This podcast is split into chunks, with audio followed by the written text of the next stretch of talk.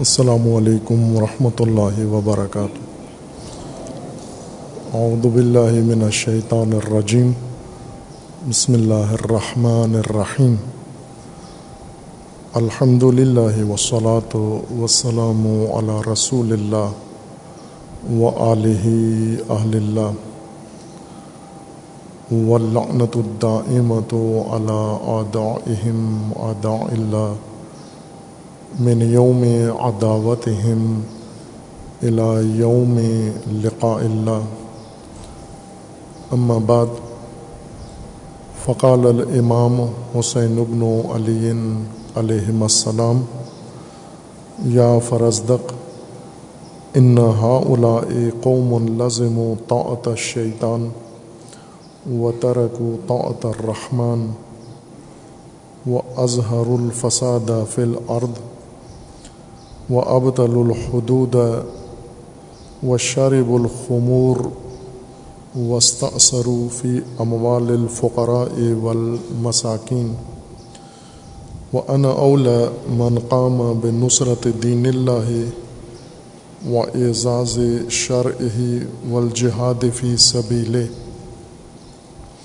لتکون کلمت اللہ ہی الاولیاء صلوات پڑھیے محمد وال محمد.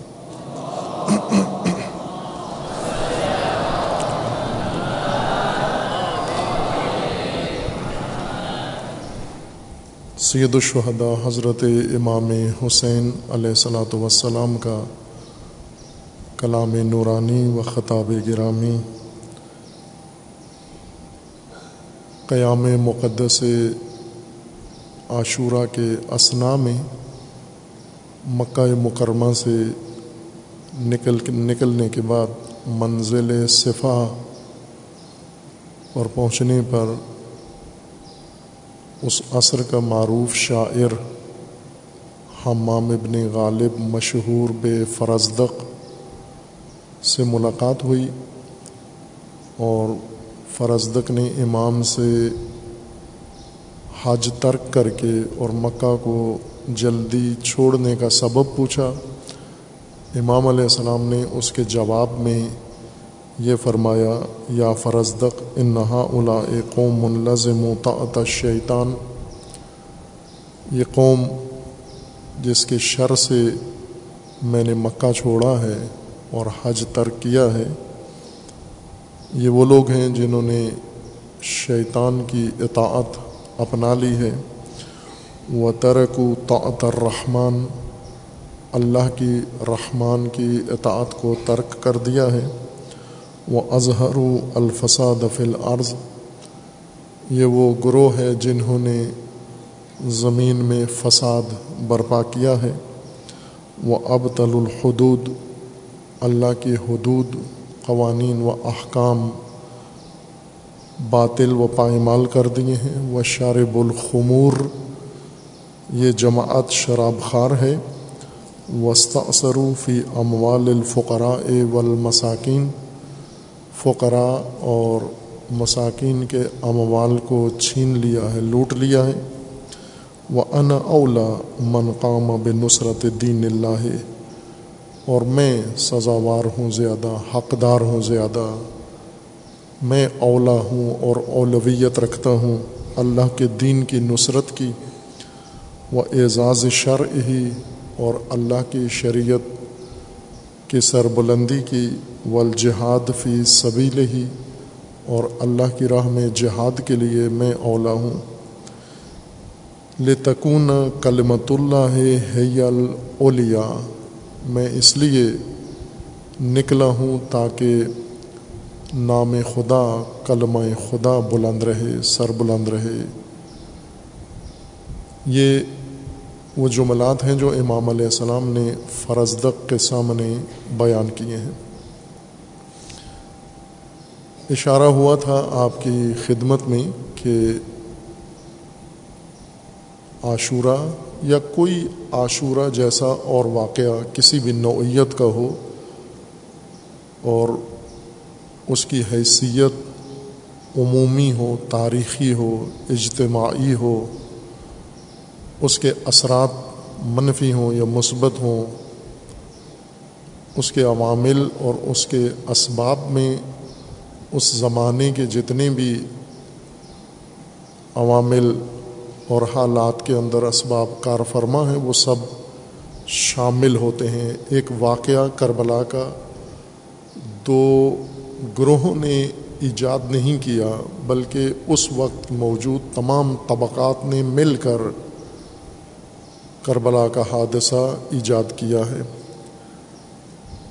دونوں جانب میں سے کسی ایک طرف ہو کر یا حق کی طرف ہو کر یا حق کے مقابلے میں باطل کے طرف دار بن کر یا پھر حق اور باطل دونوں سے کنارہ کش ہو کر لا تعلق رہ کر اس واقعہ میں اپنا کردار ادا کیا ہے۔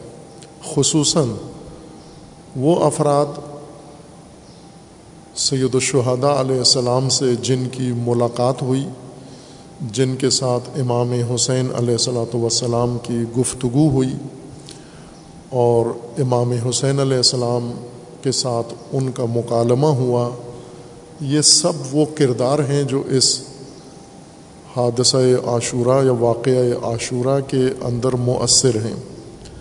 آج ہم سمجھنا چاہتے ہیں قیام سید الشہداء علیہ السلاۃ وسلام کے وہ محرکات اور اسباب اور اسی طرح مقاصد اور اہداف ہم اس زمانے کے عصری خصوصیات کو نظر انداز کر کے صحیح نتیجے تک نہیں پہنچ سکتے کہ عموماً ہم ایسا ہی کرتے ہیں کہ واقع کربلا میں ہم عوامل سے بھی صرف نظر کرتے ہیں، چشم پوشی کرتے ہیں، مقاصد سے بھی چشم پوشی کرتے ہیں اور سیدھے واقعات پر آ جاتے ہیں اور واقعات بھی اس دن کے، ایک دن کے واقعات کی طرف جو عاشور کے دن رونما ہوئے۔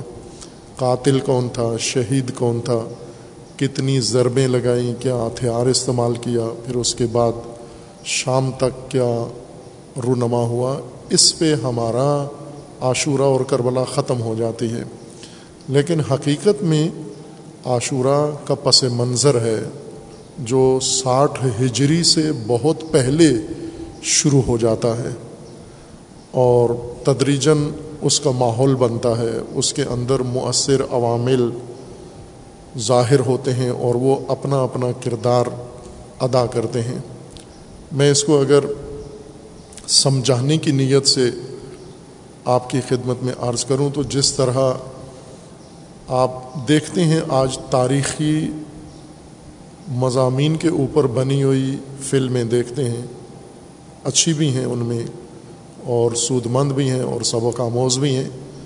جیسے آپ نے حضرت موسیٰ علیہ السلاۃ وسلام حضرت یعقوب، حضرت یوسف علیہ السلام کے متعلق قرآنی مضمون کی بنی ہوئی فلمیں دیکھی ہیں۔ یا اصحاب کہف کے متعلق دیکھی ہیں یا ممکن ہے تاریخی نوعیت کی ہوں آزادی پاکستان اور انقلاب اسلامی یا دیگر واقعات کے بارے میں دیکھی ہیں یہ۔ تو وہاں پر بہت سارے افراد ہزاروں کی تعداد میں افراد ہوتے ہیں جو اس کہانی کے اندر اپنا اپنا کردار ادا کرتے ہیں اور کئی قسطوں میں ایک شخص آتا ہے اپنے حصے کا کردار ادا کر کے پھر سٹیج دوسرے کو دے دیتا ہے اور اس کے بعد تیسرا آ جاتا ہے اور اسی طرح وہ کہانی آگے بڑھتی جاتی ہے، کردار آتے ہیں، اپنی حیثیت، اپنی حقیقت کا کردار نبھا کے ہٹ جاتے ہیں، پھر دوسرے ان کی جگہ پر آ جاتے ہیں اور آخر تک یہ داستان اس طرح سے تکمیل ہوتی ہے اپنے انجام کو پہنچتی ہے۔ یہ میں نے سمجھنے کے لیے، ذہنوں کی آمادگی کے لیے عرض کیا ہے، آپ کا دیکھا بھالا منظر پیش کیا ہے۔ اصل میں زمین پر بھی جو کچھ ہوتا ہے، ایسے ہی ہوتا ہے۔ اس کی بھی ایک داستان ہوتی ہے۔ اس کے بھی بہت سارے کردار ہوتے ہیں اور وہ کہانی بہت دور سے شروع ہوتی ہے۔ انجام آخری قسط ہوتی ہے اس کی۔ آغاز اس کا بہت پہلے ہو جاتا ہے۔ علامہ اقبال نے اس کی حقیقت بیان کی ہے کہ ابتدا اسماعیل ہیں اور انتہا حسین ہیں۔ نہیں اگر ہم اس پوری داستان کو دیکھیں عاشورہ کو، تو یہ بہت تاریخی ہے اور اس کے عوامل قدیم ہیں۔ اس کا پس منظر بہت پہلے کا ہے۔ ہم اتنے دور سے نہیں لیتے، اسی زمانے میں لیتے ہیں۔ سید الشہداء علیہ السلاۃ وسلام نے جب انکار کیا بیت کا تاغوت کی بیت کا مطالبے کا انکار کیا اور انکار کر کے مدینہ چھوڑ دیا، مکہ تشریف لے آئے۔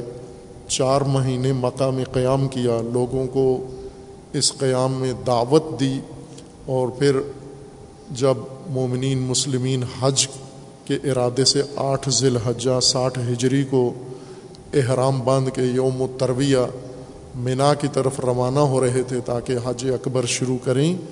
امام حسین علیہ السلام نے احرام کھول کے مکہ کو ترک کیا اور کوفہ کی جانب اعلان کیا سفر کا۔ اس بیچ میں جو انکار بیت سے لے کر عاشور تک جو کچھ پیش آیا، ہم صرف اس حصے کو غور کریں اور وہ آپ کی خدمت میں بیان ہو رہا ہے۔ لیکن نہ کسی راوی کی زبان سے، نہ شاعر کی زبان سے، نہ ذاکر کی زبان سے، نہ خطیب کی زبان سے، نہ مورخ کی زبان سے، بلکہ داستان کربلا امام حسین علیہ صلاۃ وسلام کی زبان مبارک سے ہم ملاحظہ کر رہے ہیں کہ کیا ہوا، کس نے کیا کیا۔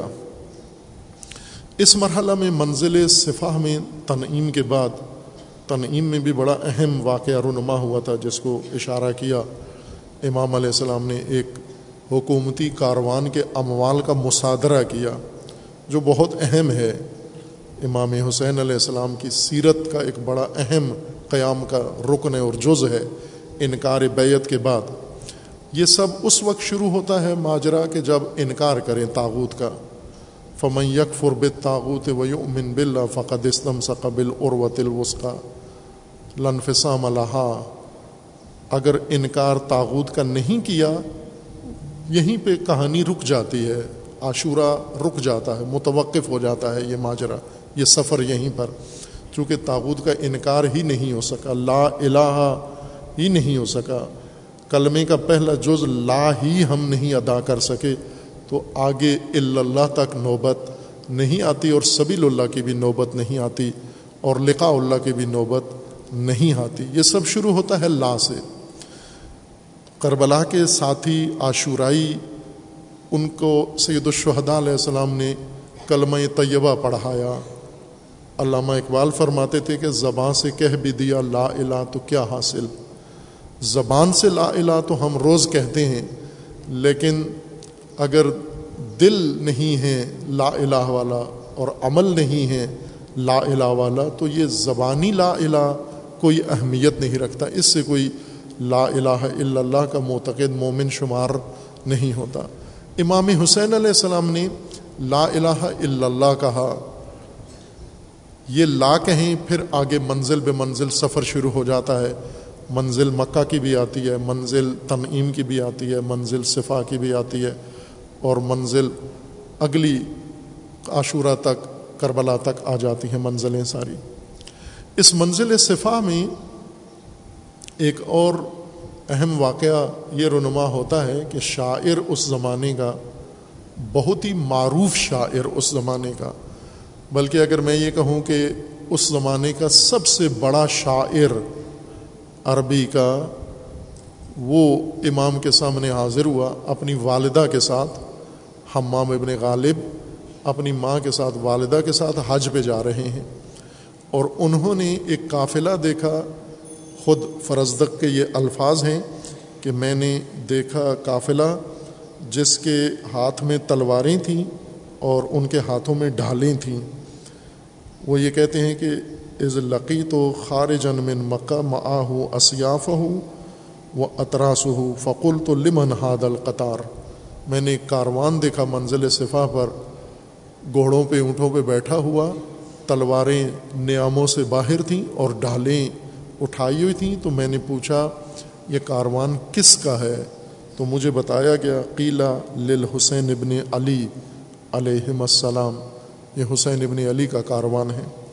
فعطی تو ہو وسلم تو علیہ فرزدق کہتے ہیں، میں آیا، قریب آیا اور سلام عرض کیا، وہ ادب ظاہر کیا۔ وہ قل تو لہو طاق اللہ حسول کا و عمل کا فیمہ توحب و بے ابی انت و امی یبن رسول اللہ ما اجل کا انل حج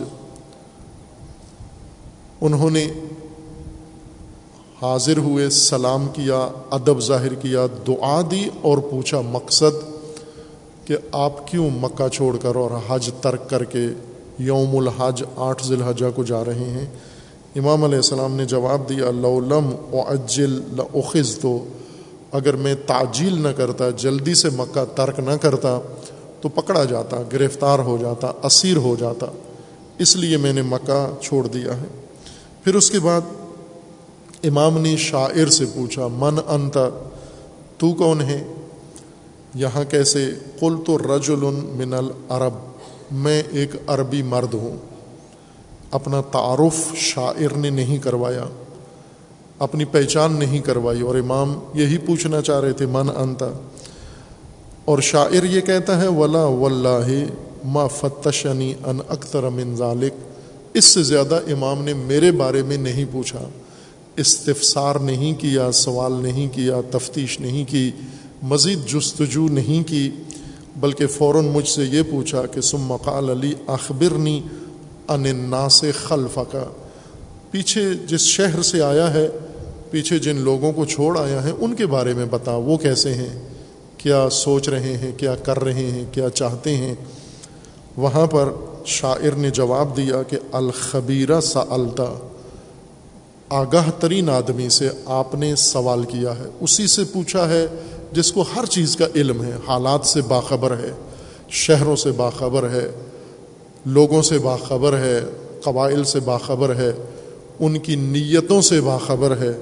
آپ نے آگاہ انسان سے پوچھا ہے قلوب النا سے معا کا و اسیاف ہم علیہ کا لوگوں کے دل آپ کے ساتھ ہیں، لوگوں کی تلواریں آپ کے خلاف ہیں۔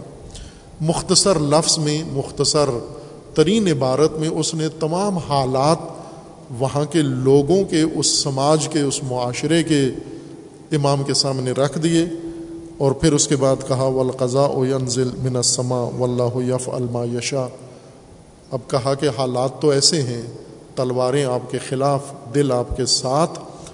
اللہ کی تقدیر کیا ہوتی ہے اور اللہ کی مشیت یہ اللہ جانتا ہے۔ امام علیہ السلام نے فرمایا، فقال صدقتا سچ کہا تو نے۔ امام نے تصدیق کی، شاعر کے تجزیے کی کہ ایسا ہی ہے۔ لوگوں کی تلواریں ہمارے خلاف ہیں اور لوگوں لوگوں کے دل ہمارے ساتھ ہیں۔ خوب، یہ ماجرا ہمیں یہاں رکنے کی ضرورت ہے۔ میں پہلے بارہا کہا کہ وقف قرآن کریم کے تلاوت کے اور قرآت کے آداب میں سے جگہ جگہ آپ وقف دیکھتے ہیں۔ وہ قاریوں نے، علماء تجوید نے وقف لکھے ہیں سانس کے متعلق کہ یہاں سانس جاری رکھنا ہے یا سانس توڑنا ہے۔ یہاں پر تجوید کے وقف ہیں۔ تدبر کے وقف بھی ہونے چاہیے۔ علماء کو چاہیے کہ وہ بزرگان قرآن کریم میں وقف معین کریں کہ اس آیت پہ وقف کرو، رک جاؤ، ٹھہر جاؤ اور غور کرو، تفکر کرو، تدبر کرو۔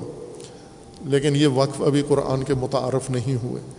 اسی طرح ہم تاریخ کے ان ابواب میں، سیرت میں رسول اللہ صلی اللہ علیہ و وسلم کی حیات طیبہ میں اور آپ کے اقدامات اور آپ کے جہاد اور آپ کی تبلیغ اور آپ کی زندگی کے ہر قدم پر وقف کی ضرورت ہے رکنے کی ضرورت ہے ٹھہرنے کی ضرورت ہے اور غور و فکر کرنے کی ضرورت ہے۔ اور اہل البیت علیہ السلام اور اسی طرح سید الشہداء علیہ السلاۃ وسلام کے قیام میں ہر قدم پر رکنے کی ضرورت ہے، رک کر، ٹھہر کر، اس کو سمجھنے کی ضرورت ہے۔ سمجھ کر پھر آگے بڑھیں۔ صفا کی منزل پر رکیں کہ کیا ہوا، کون آیا امام سے مختصر سے وقت میں یہ ساری ملاقات چند سیکنڈ کی کہہ سکتے ہیں یا بہت زیادہ ہو، دو تین منٹ کی ملاقات ہے۔ اور اس میں جو تبادلہ ہوتا ہے گفتگو کا، وہ بہت اہمیت رکھتا ہے۔ ملنے والا اپنا تعارف نہیں کرواتا، شاعر وہیں کی بہت معروف شخصیت ہے، جانی پہچانی شخصیت ہے، گمنام آدمی نہیں ہے، شاعر ہے۔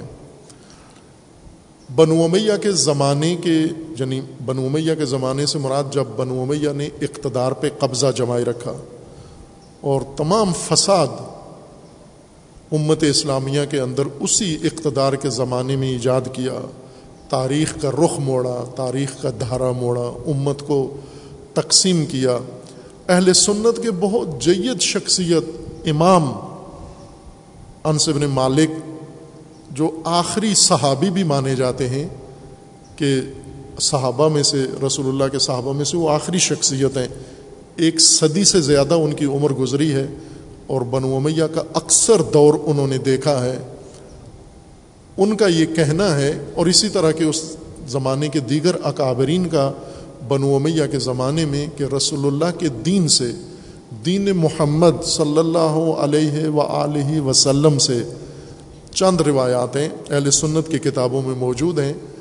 ایک میں ہے کہ دین محمد سے صرف آزان اور نماز باقی رہ گئی ہے، باقی سب ختم ہو گیا ہے۔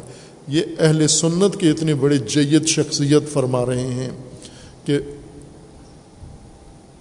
دین محمد سے بنو امیہ کے زمانے میں صرف یہ ایک عمل رہ گیا ہے۔ ایک اور بزرگ اسی زمانے کے ہیں، انہوں نے یہ کہا ہے کہ صرف کلمہ رہ گیا ہے، لا الہ الا اللہ محمد الرسول اللہ صرف رہ گیا ہے، باقی سب کچھ بنو امیہ نے ملیا میٹ کر دیا ہے۔ یہ شہادتیں ہیں، گواہیاں ہیں جو اس معاصر زمانے کی شخصیات نے، جس میں امام حسین علیہ السلاۃ وسلام نے قیام کیا، تو یہ سب موجود تھے اس وقت۔ اور یہ گواہی دے رہے ہیں کہ صورت حال کیا تھی۔ اور امام کے انہی گواہیوں سے پتہ چل جاتا ہے کہ امام حسین علیہ السلام نے کیوں قیام کیا۔ اور یہاں پر جو فرمایا کہ یہ وہ طبقہ ہے جس نے شیطان کی اطاعت اختیار کر لی ہے، رحمان کی اطاعت ترک کر دی ہے، جنہوں نے زمین کو فساد سے بھر دیا ہے، جنہوں نے حدود خدا کو معطل کر دیا ہے، جو شراب خاری کرتے ہیں، یہ وہ لوگ ہیں، تو ان کے مقابلے میں خاموش بیٹھنا، لا تعلق رہنا، یہ تو دین کا تقاضا نہیں تھا، دین محمد یہ تو نہیں سکھا رہا تھا کہ ان سارے جرائم کو دیکھ کر چونکہ حکمران کر رہے ہیں، لہٰذا تم آنکھیں جھکا کے بیٹھے رہو، چونکہ حکمران کر رہے ہیں۔ جیسا کہ یہ موضوع میں نے تفصیل سے بیان کیا، بنو میہ نے حکمرانوں کے فساد پہ خاموش رہنے کے لیے جو احادیث جال کی ہیں، روایتیں گھڑی ہیں اور کتابوں میں درج کروائی ہیں، وہ یہیں پر پڑھی ہیں میں نے آپ جوانوں کے اور مومنین کے سامنے کہ انہوں نے باقاعدہ لوگوں کو یہ باور کرایا تھا کہ حاکم کتنا ہی فاسد ہو، اس کے خلاف خروج نہیں کر سکتے، اس کی اطاعت لازمی ہے۔ اگر وہ فاسق و فاجر ہے، تو اس نے اپنی قبر میں جانا ہے۔ آپ کو حق نہیں بنتا اس پر اعتراض کریں۔ اگر ایک دفعہ آپ کا حاکم بن گیا وہ، جو حکومت بن گئی، آپ کا کام اس کی اطاعت ہے۔ یہ دین، یہ سیاست بنو امیہ نے بتائی تھی۔ یہ دین محمد صلی اللہ علیہ وآلہ وسلم کا جز نہیں ہے، دین قرآن کا جز نہیں ہے۔ قرآن میں انکار تاغوت ہے، لا الہ الا اللہ، اس کو لا کہنا ہے۔ امام حسین علیہ السلام سے یہ شاعر آ کر ملتا ہے، شاعر شاید یہ واحد ہے، میرے مطالعہ میں نہیں آیا کہ کربلا کے ماجرہ میں ان کے علاوہ بھی کوئی اس نام کا، اس قد کا بڑا شاعر امام سے ملا ہو، شامل ہوا ہو یا مخالفت کی ہو، یہ اپنے زمانے کا بڑا شاعر تھا۔ تین شاعر تھے۔ بنو امیہ کے حکومت میں عصر بنو امیہ جس کو کہا جاتا ہے۔ یعنی عصر بنو امیہ شمار ہوتا ہے جب سے امام حسن علیہ السلاۃ وسلام سے خلافت حکومت بنو امیہ کو منتقل ہوئی۔ مکر سے اور معاویہ نے حکومت اقتدار اپنے قبضے میں لے کر پھر اپنی نسلوں میں آگے یزید کے ذریعے اور مروانیوں تک جاری رہا۔ لگ بھگ سو سال تک یہ اقتدار قائم رہا۔ اس زمانے کو عصر بنو امیہ کہا جاتا ہے۔ یہ انجینئرنگ کا زمانہ ہے۔ اس میں دین کی وحی سے ہٹ کر تفسیر ہوئی ہے۔ رسول اللہ کی تبعین سے ہٹ کر انجینئرنگ ہوئی ہے۔ اہل بیت سے جدا ہو کر صحابہ کو بھی بائی پاس کر کے اس زمانے میں بہت کچھ بدلا گیا ہے۔ اور یہ میں نے بہت عرصہ کہا ہے۔ آج ہمارے فاضل اسکالر محترم جناب وقار صاحب بھی یہاں تشریف فرما ہے، ہم شکریہ ادا کرتے ہیں۔ انہوں نے بڑی خوبصورت اور عالمانہ گفتگو بھی فرمائی ہے۔ انہوں نے ڈاکٹر ہیں، پی ایچ ڈی ہیں اور انہوں نے یہ زحمت فرمائی ہے۔ یہ بات میں پہلے اور بہت سارے محققین کی خدمت میں عرض کر چکا ہوں کہ آپ اپنا مذہبی سرمایہ جائزہ لیں۔ حدیث کس زمانے میں تدوین ہوئی ہے؟ تاریخ کس زمانے میں لکھی گئی ہے؟ فق کس زمانے میں تدوین ہوئی ہے؟ وہ یہی زمانہ ہے۔ پہلی صدی کے دوسرے حصے میں اور دوسری صدی میں۔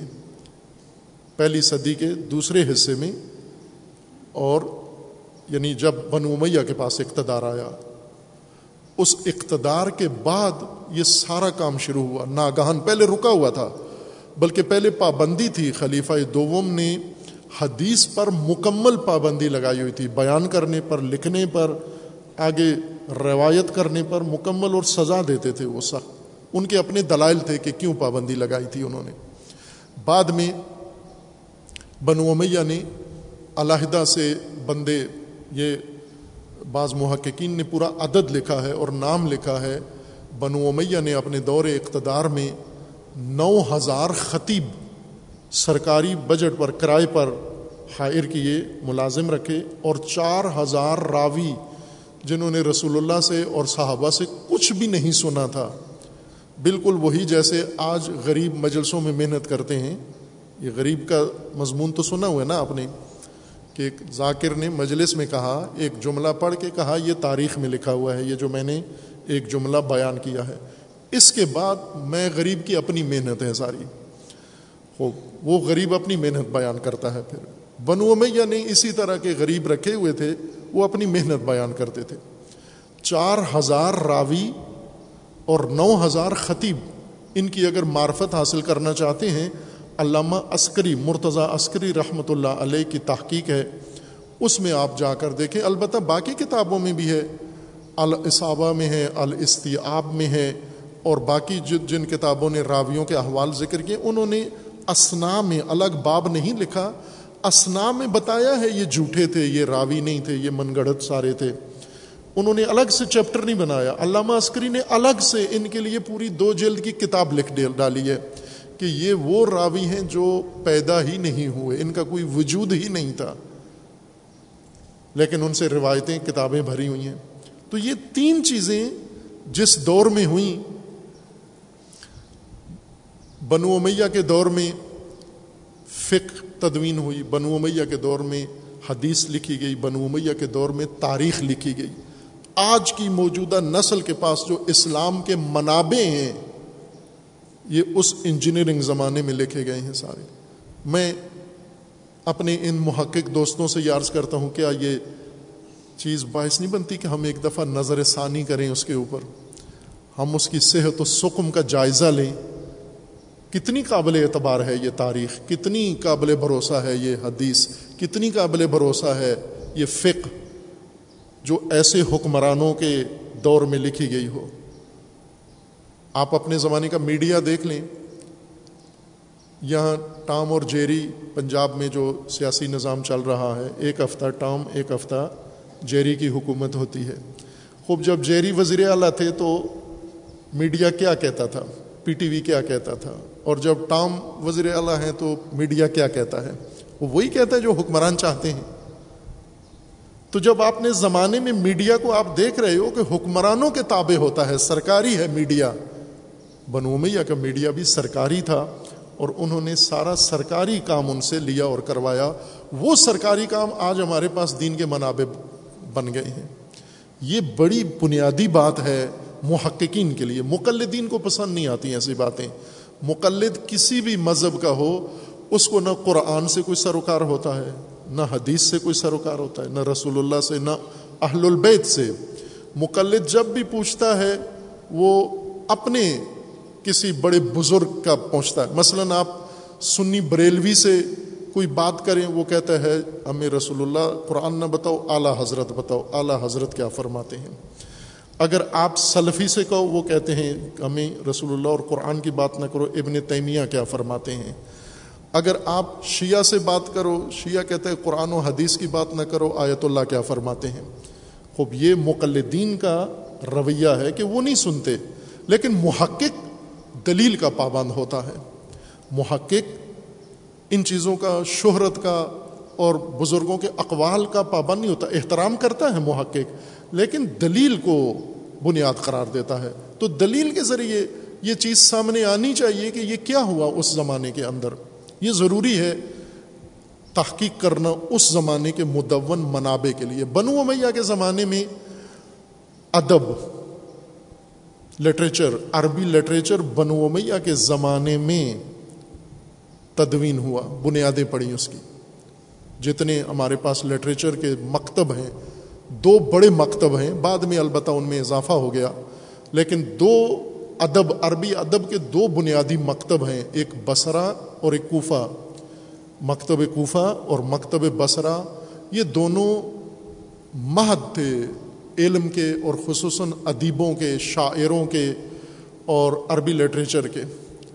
ان بنومیہ کے زمانے کے تین بڑے شاعر ہیں، ایک کا نام ہے فرزدق شہرت ان کی، نام حمام ابن غالب ہے۔ ایک کا نام ہے جریر، ایک کا نام ہے اختل۔ اور یہ ایک ہی زمانے میں تینوں بڑے نامور شاعر ہیں۔ ان تینوں میں جب موازنہ کرتے ہیں، تینوں کے اپنے اپنے حامی ہیں۔ آج بھی عربی ادب کے جو آج کے استاد ہیں اور آج کے ادیب ہیں، عربی ادب سے شغف رکھتے ہیں، وہ ان تینوں کو میں سے تقابل کر کے اپنے اپنی حمایت کسی ایک کے ساتھ کر دیتے ہیں۔ لیکن اگر ہم مجموعی طور پر دیکھیں تو فرزدق کو برتری حاصل ہے، ان باقی دو کے اوپر۔ وہ بھی کم درجے کے شاعر نہیں ہیں۔ جریر کے بارے میں ہے کہ یہ عرب، عربی لٹریچر میں اسلام کے بعد یہ نقطہ اہل علم کے لیے، طلاب کے لیے عرض کر رہا ہوں۔ اور اب تو سوشل میڈیا نے بھی ہر ایک کو اسکالر بنا دیا ہے انشاءاللہ۔ اور ان کی تعداد زیادہ ہے یونیورسٹی اسکالر سے۔ تو ان کے بھی کام کی بات ہے یہ۔ وہ بھی اس طرف دھیان دے توجہ کریں کہ عربی ادب لٹریچر اب ادب اردو میں کہتے ہیں احترام کو، کسی بڑی شخصیت کے سامنے جانا، جھکنا زانوں کو ہاتھ لگانا، ان کی دس بوسی کرنا احترامن ان کے لیے۔ یہ اردو ادب ہے یہ۔ ادب کہا جاتا ہے زبان کے ان قواعد، قوانین اور ضوابط کو جو کسی زبان میں خوبصورتی پیدا کرتے ہیں، حسن پیدا کرتے ہیں، نکھار پیدا کرتے ہیں اور اس کو بامقصد بنا دیتے ہیں۔ ان ضابطوں کو ادب کہا جاتا ہے۔ اردو ادب یعنی اردو شاعری، اردو ادب، اردو زبان کے قواعد، اردو زبان کے قوانین، ضوابط جو اردو کو خوبصورت بناتے ہیں، اس کی فصاحت، بلاغت میں اضافہ کرتے ہیں اور حسن پیدا کرتے ہیں زبان کے اندر، یہ اردو ادب ہے، فارسی ادب، عربی ادب۔ عربی ادب کے بارے میں یہ ادب شناس ماہرین زبان کا یہ کہنا ہے کہ اسلام سے پہلے جتنی عربی شاعری تھی، وہ درجے کے لحاظ سے بہت بالا تر ہے۔ اور اسلام آنے کے بعد عربی ادب کمزور پڑ گیا ہے۔ اس کی وہ نہیں رہی حیثیت جو اسلام سے پہلے تھی۔ بلکہ یہ اس زمانے میں ہی محسوس ہو گیا تھا۔ میں اس میں سے ایک شخص آپ کو بتاتا ہوں، انشاءاللہ ہم اس کا ذکر کریں گے۔ چونکہ امام شاعر کے ساتھ ملے ہیں اور شاعر اور امام کی دو بے دو ملاقات ہوئی ہے۔ آج بھی امام حسین شاعروں کے نرغے میں ہیں۔ شاعروں نے ہی امام حسین کو زندہ رکھا ہوا ہے۔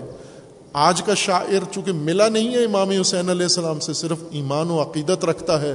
اس زمانے کا شاعر بالکل بالمشافہ ملا آ کر امام علیہ السلام سے۔ ایک اور شاعر ہیں رسول اللہ صلی اللہ علیہ وآلہ وسلم کے عہد میں، صحابہ میں سے۔ حضرت حسان ابن ثابت رضی اللہ عنہ، بہت نامور شخصیت، ادب میں فرزدق سے بھی بہت آگے۔ یہ جاہلیت کے زمانے کے بھی شاعر ہیں، اسلام سے پہلے کے بھی شعر کہتے تھے، اور اسلام لانے کے بعد بھی شعر کہتے رہے۔ یہ دونوں زمانے انہوں نے دیکھے ہیں، ادیب ہیں دونوں زمانوں کے۔ اور خود ان سے ایک شخص نے، ایک صحابی نے یہ کہا کہ حسان اسلام لانے کے بعد تو تیرا ادب مزید نکھرنا چاہیے تھا۔ کمزور کیسے ہو گیا؟ تیرے شعروں میں اب وہ تراوت، وہ تازگی، وہ شادابی، وہ کشش، وہ مضمون نہیں ہے جو اسلام سے پہلے تیرے شعروں کے اندر تھی۔ تو حسان ابن ثابت کہتے ہیں کہ یہی صحیح تشخیص دیا تو نے۔ چونکہ اسلام سے پہلے شعر کے لیے کوئی ادب، ذائقہ، قانون ضابطہ نہیں تھا، کوئی اخلاق نہیں تھا۔ جو منہ میں آتا تھا یا ذہن میں آتا تھا، خیال میں آتا تھا، وہ ہم شعر بنا دیتے تھے۔ اس لیے وہ بڑا پرکشش ہوتا تھا۔ اسلام نے پابند کر دیا ہے بہت ساری چیزوں کا۔ اس لیے اب وہ کچھ میں شعر میں نہیں کہہ سکتا جو اسلام سے پہلے کہتا تھا۔ عربوں کے ہاں جاہلیت کا، اسلام سے پہلے کا جو ادب ہے شعر ہیں، وہ بہت گران قدر ہے۔ آج بھی دینی علوم میں شامل ہے۔ جاہلیت کی شعر علوم اسلامی کا بڑا اہم حصہ ہیں۔ اہل بیت کی تعلیمات نہیں ہیں، نہج البلاغا نصاب دینی میں نہیں ہے لیکن دینی مدرسوں کی میں بات کر رہا ہوں۔ دینی مدرسے کیا پڑھاتے ہیں؟ یہ حماسہ پڑھاتے ہیں، متنبی کی کتاب پڑھاتے ہیں، مقامات حریری پڑھاتے ہیں۔ اور اسی طرح وہ سب معلقہ سب معلقہ وہ سات قصیدے ہیں شاہکار۔ پوری دنیا میں، کائنات پوری میں، تمام دنیا کی زبانوں کے مقابلے میں جن کو ادبی برتری حاصل ہے، ان کو سب معلقہ کہا جاتا ہے۔ سب معلقہ، سب سات کو کہتے ہیں آئین کے ساتھ سب معلقہ یعنی لٹکے ہوئے۔ یہ اس وجہ سے سب معلقہ ہیں کہ یہ اتنے بلند مضمون اور بلند پایش ادبی لحاظ سے مضبوط تھے کہ ان سات کو وہاں کی جیوری نے منتخب کر کے کعبے کی دیواروں کے ساتھ لٹکایا ہوا تھا۔ جب رسول اللہ تشریف لائے تو یہ سات جاہلیت کے قصیدے یہ وہاں لٹکے ہوئے تھے، تختیاں بنا کر۔ جب کعبہ کی تطہیر ہوئی، فتح مکہ کے بعد پھر یہ ہٹائے گئے وہاں سے۔ یہ جاہلیت کے ادب کی بنیاد ہے۔ مسلمان ہونے کے بعد، خوب زہر، جو مسلمان ہوئے شعرا انہوں نے اسلامی اقدار، اسلامی اخلاق، اسلامی تربیت کا، کے نتیجے میں ان مضامین سے توبہ کر لی جو پہلے جاہلیت کے زمانے میں کہا جاتا تھا۔ فرزدق کے، جریر کے بارے میں ہے کہ یہ جریر واحد شاعر ہے، فرزدق کا معاصر۔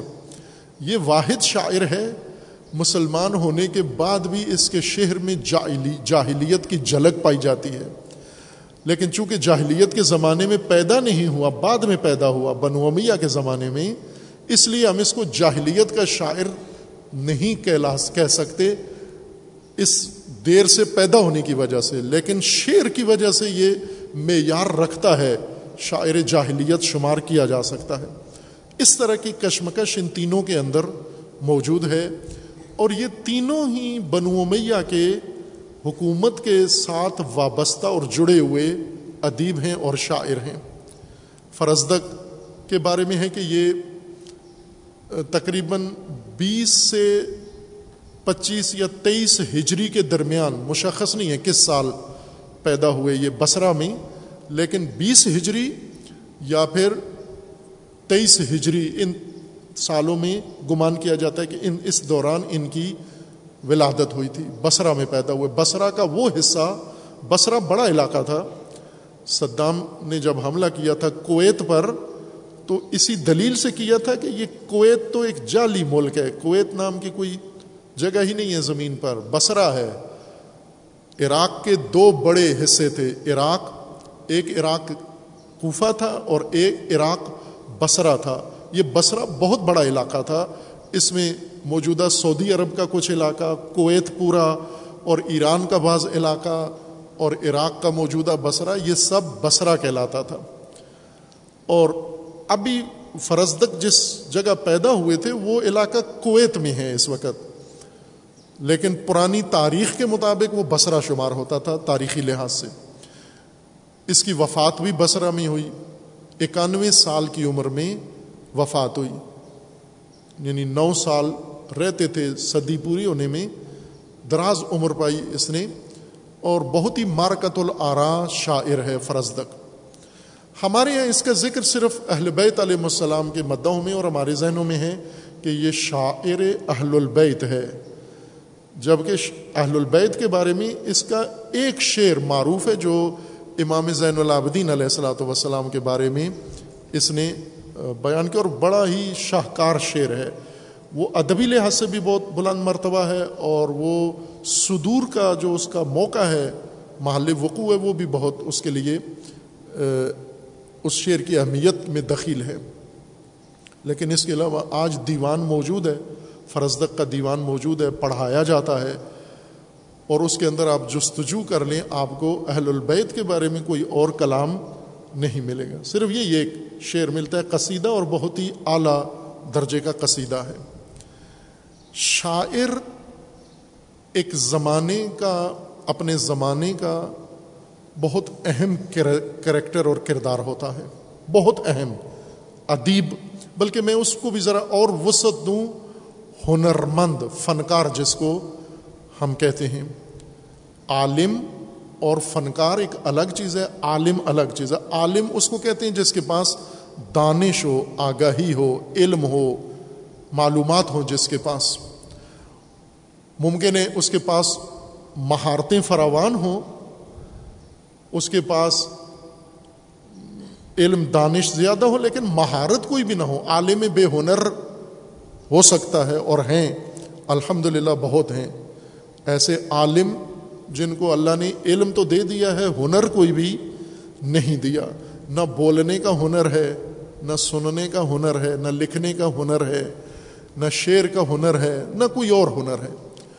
ہنر یا فن، آرٹ، جس کو آپ اپنی زبان میں، مادری زبان میں، اما الزابتھ کی زبان میں آرٹ جس کو کہتے ہیں آپ، یہ علم کے ہٹ کر ہے۔ ایک فطری صلاحیت ہے جو اللہ تعالیٰ کسی کو ایجاد کر دیتا ہے۔ جیسے مصوری ہے کچھ لوگ ہیں جو تصویریں بناتے ہیں، بڑی اعلیٰ شاہکار تصویریں بناتے ہیں۔ اسی طرح ہاتھوں سے جو چیزیں بناتے ہیں، جیسے کمار ہے، مٹی سے برتن بناتا ہے بڑے خوبصورت۔ آپ پاکستان میں اس کو کمی کہتے ہیں، دنیا اس کو ہنرمند کہتی ہے، آرٹسٹ کہتے ہیں کمار کو۔ پاکستان میں آ کر، ہندوستان میں آ کر، بیچارہ، یہ اعلیٰ ترین ہنر زیبا ترین ہنر یہ کمار اور کمی بن گیا یہاں پر آ کر۔ اور اس کا ذہن جب کمار ذہن میں آتا ہے تو کھوتا ضرور ذہن میں آتا ہے کہ چونکہ خود بھی اس نے یہ کام کیا ہے، ہنرمند ہوتے ہوئے خوب کوئی اور چیز رکھ لیتا، اونٹ رکھ لیتا، گھوڑے رکھ لیتا، اس نے کھوتے سے شروع کیا اپنا کام۔ اب کمار اور کھوتا آپس میں چولی، دامن اور متلازم ہو گئے ہیں۔ جبکہ کمار بہت عظیم ہنرمند ہوتا ہے، سادہ سی مٹی آپ سال لگے رہے نہیں بنا سکیں گے۔ آپ بہت بڑے دانشمار ہیں، بہت بڑے عالم ہیں، بہت بڑے اسکالر ہیں، بڑے پی ایچ ڈی ہیں۔ آپ کو دے دیں یہ مٹی، آپ سال پورا لگے رہیں، ایک چھوٹی سی کوئی کٹوری نہیں بنا سکتے آپ۔ لیکن کمار کو دیکھیں، وہ آپ کو بیٹھے بیٹھے ہاتھوں سے چکینہ بھی ہو اس کے پاس، تو آپ کو فوراً خوبصورت ترین چیز کوئی بنا کے شاہکار دکھا دے گا۔ یہ ہنر ہے یہ۔ اس طرح کے فراوان ہنر ہیں۔ فنون لطیفہ اور فنون یہ انسانی ایک ہدیہ ہے جو اللہ تعالیٰ نے انسانوں کو ہنر عطا کیا ہے۔ آواز ایک ہنر ہے، ہر ایک کی نہیں ہوتی۔ آواز بھی اللہ کا دیا ہوا ایک ہدیہ ہے انسانوں کو۔ آواز، خوبصورت آواز، پرکشش آواز، سوز والی آواز، لے والی آواز لہن والی آواز۔ یہ سب اللہ تعالیٰ کی نعمتیں ہیں جن کے پاس ہیں۔ شکر ادا کریں اللہ تعالیٰ کا۔ اور نعمتوں کا شکر یہ نہیں ہوتا کہ مسجد میں جا کر کہیں اللہ تیرا شکر، بلکہ نعمت کا شکر یہ ہے کہ اس نعمت کا مقصد تلاش کرو، ڈھونڈو، سمجھو کہ اللہ نے سب کو خوبصورت آواز نہیں دی، مجھے دی ہے۔ کیوں دی ہے؟ آواز آپ خود نہیں، اپنی ترنم، آواز سے مراد یعنی وہ ترنم، وہ موسیقیت جس کے اندر ہو، سر ہو جس کے اندر۔ آپ جتنی کوشش کریں، سر نہیں بنا سکتے۔ سر فطری طور پر، پیدائشی طور پر آپ کو ملے گی۔ کیوں دی ہے اللہ تعالیٰ نے یہ سر؟ کسی مقصد کے لیے دی ہے۔ ہر نعمت کسی مقصد کے لیے ہے۔ ہنرمندوں کو ہنر اللہ نے کسی مقصد کے لیے دیا ہے۔ ان فنون میں، ہنر میں شعر بہت ہی اعلیٰ ترین اور وسیع ترین ہنر ہے جو اللہ نے انسان کو موہبت ہبا کیا ہے۔ صلاحیت شعر۔ شعر دو اصطلاحیں ہیں۔ ایک ادب کی علوم ادب کی یعنی زبان سے متعلقہ جو قواعد ہیں، اد، شعر اس میں، ادبیات میں شعر کہا جاتا ہے اور دوسرا شعر کی اصطلاح ہے منطق میں۔ فلسفہ میں شعر دونوں علوم کا موضوع ہے لٹریچر کا بھی موضوع ہے اور منطق و فلسفہ کا بھی موضوع ہے۔ لٹریچر میں، زبان میں، لغات میں، عرب، عربی لغت، فارسی لغت، اردو میں شعر سے مراد ہوتا ہے وہ کلام جس کے اندر وزن ہو، جس کے اندر قافیہ ہو، جس کے اندر ردیف ہو۔ جس کی بہر ہو، جس طرح آپ مستری کو دیکھتے ہیں نا کہ دو چیزیں لے کر مستری جب ایک گھر پہ کام پہ لگوائیں تو اس کی تلاشی لیں، دو چیزیں اگر اس کے پاس ہیں تو مستری ہے، ورنہ وہ مستری نہیں ہے۔ ایک سوتر اور ایک سہل۔ کانڈی تیشا سب کے پاس ہوتا ہے، وہ کہیں سے بھی مل جاتا ہے۔ یہ جس کے ہاتھ میں کانڈی ہے، وہ مستری نہیں ہوتا۔ مستری وہ ہے جس کے پاس تھیلے میں سہل بھی ہو اور سوتر بھی ہو۔ سہل جو دیوار کو سیدھا رکھتا ہے، کھڑے ہونے میں اونچائی، وہ چیز، وہ دھاگا جس کی مدد سے وہ بالکل دیوار سیدھی بناتا ہے، ایسے لڑکی ہوئی نہیں ہوتی۔ اور سوتر وہ ہے جو لمبائی میں سیدھا رکھتا ہے۔ دھاگا باندھ کے اس کے درمیان اینٹیں لگاتا ہے، پھر ہر ردا لگا کے سال کے ذریعے سے اس کو چیک کرتا ہے کہ اینٹ غلط تو نہیں لگی۔ اب یہ دو چیزیں ہیں اس کے پاس دیوار کو ترتیب کے ساتھ موزوں دیوار بنانے کے لیے۔ شاعر وہ انسان ہوتا ہے گفتگو کے لیے اس کے پاس ساحل بھی ہے، سوتر بھی ہے۔ ہم لوگ بے سوترے ہیں سارے۔ باتیں کرتے بہت ہیں، لیکن کوئی بات وزن میں اور نظم میں اور ردیف میں نہیں کر سکتے۔ ہم اگر دیوار بنائیں، کیسی بنائیں گے؟ آپ جو مستری نہیں ہیں، دیوار بنائیں گے۔ شعر لکھیں تو بھی ایسا ہی لکھیں گے جیسی دیوار بناتے ہوئے آپ دیوار بنائیں گے۔ نیچے سے کہیں اور ہوگی، اوپر سے کہیں اور ہوگی، ادھر سے کہیں سے شروع ہوگی، ادھر سے کہیں اور جا رہی ہوگی۔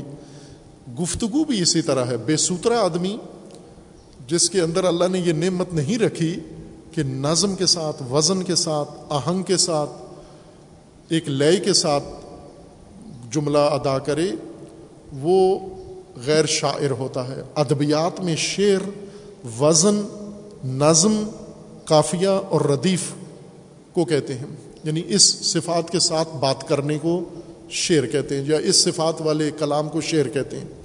منطق میں شعر نہیں منظوم یا موضوع ہونا ضروری نہیں ہے کہ اس کا وزن ہو یا نظم ہو۔ اہل منطق و فلسفہ کہتے ہیں، جو چیز خیالی ہو، حقیقت نہ ہو، تخیل ہو، محض تخیل ہو، وہ شعر ہے۔ منطق میں شعر خیالی مضمون کو کہتے ہیں، تخیلاتی مضمون، جس کا واقعیت سے کوئی تعلق نہ ہو۔ مثلا آپ کہیں کہ آج آپ کہیں گرمی ہے اس وقت درجہ حرارت فرض کریں تیس درجے ہے۔ اگر آپ نے یہ کہا یا میں یہ کہہ رہا ہوں کہ اس وقت درجہ حرارت لاہور کا یہاں پر تیس درجے ہے ٹیمپریچر تو یہ شعر نہیں ہے، یہ واقعیت ہے، یہ حقیقت ہے۔ یہ برسات کا موسم ہے، یہ حقیقت ہے، یہ محرم ہے، یہ حقیقت ہے۔ یہ اگست ہے، یہ حقیقت ہے۔ یہ شعر نہیں ہے۔ اس کو نظم میں کہوں یا نثر میں کہوں؟ لیکن اگر کوئی آ کر کہے کہ آج تو قیامت کی گرمی ہے، یہ شعر ہے۔ یہ واقعیت نہیں ہے۔ چونکہ قیامت کی گرمی ہوگی تو پتہ چل جائے گا تو جو ان شاء اللہ جلدی قیامت میں جائے گا۔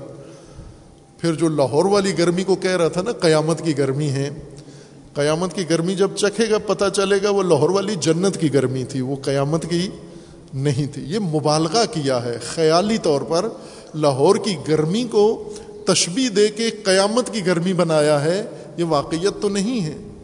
لاہور میں تو قابل تحمل، قابل برداشت گرمی ہے، بہشتی گرمی ہے، پرسکون گرمی ہے، تھوڑا سا حبس ہے، پسینہ آتا ہے، لیکن جلستا نہیں ہے انسان۔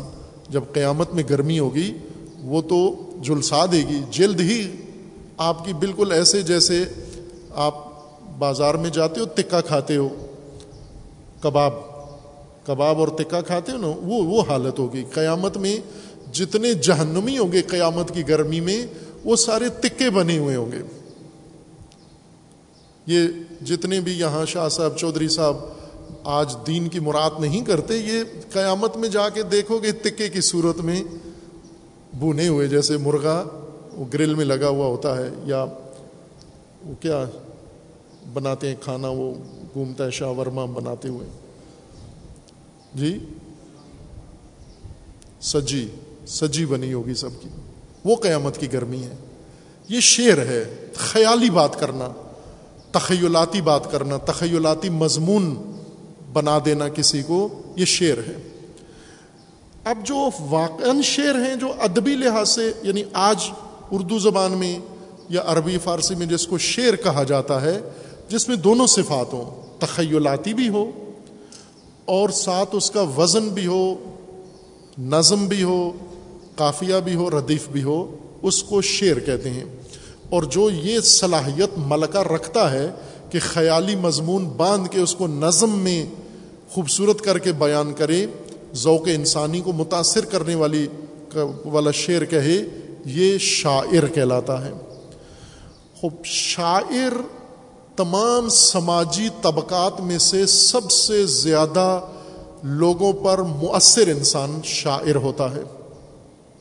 یا میں کہوں ہنرمند۔ آپ سب ہنرمندوں کے دل دادا ہیں۔ خود ہنرمند بننے کے لیے تیار نہیں ہیں آپ۔ لیکن تین چیزوں نے آپ کو سب سے زیادہ متاثر کیا ہوا ہے۔ زندگی میں سب سے زیادہ یہ تین ہنرمند آپ کے مذہب، مسلک کی قید کے بغیر۔ آپ دیکھیں کہ اس وقت یا لوگ گانے سنتے ہیں یا نعتیں سنتے ہیں یا ذاکری سنتے ہیں۔ شیعہ ہیں تو ذاکری سنتے ہیں، سنی ہیں تو نعتیں سنتے ہیں۔ نہ شیعہ ہیں، نہ سنی ہیں تو پھر یہ گانے سنتے ہیں۔ یا بعض ہوتے ہیں نا، محرم میں ذاکری سنتے ہیں، محرم جو گزر جاتا ہے پھر گانے سنتے ہیں۔ ربیع الاول میں نعتیں سنتے ہیں، ربیع الاول گزر جاتا ہے، بعد میں گانے سنتے ہیں۔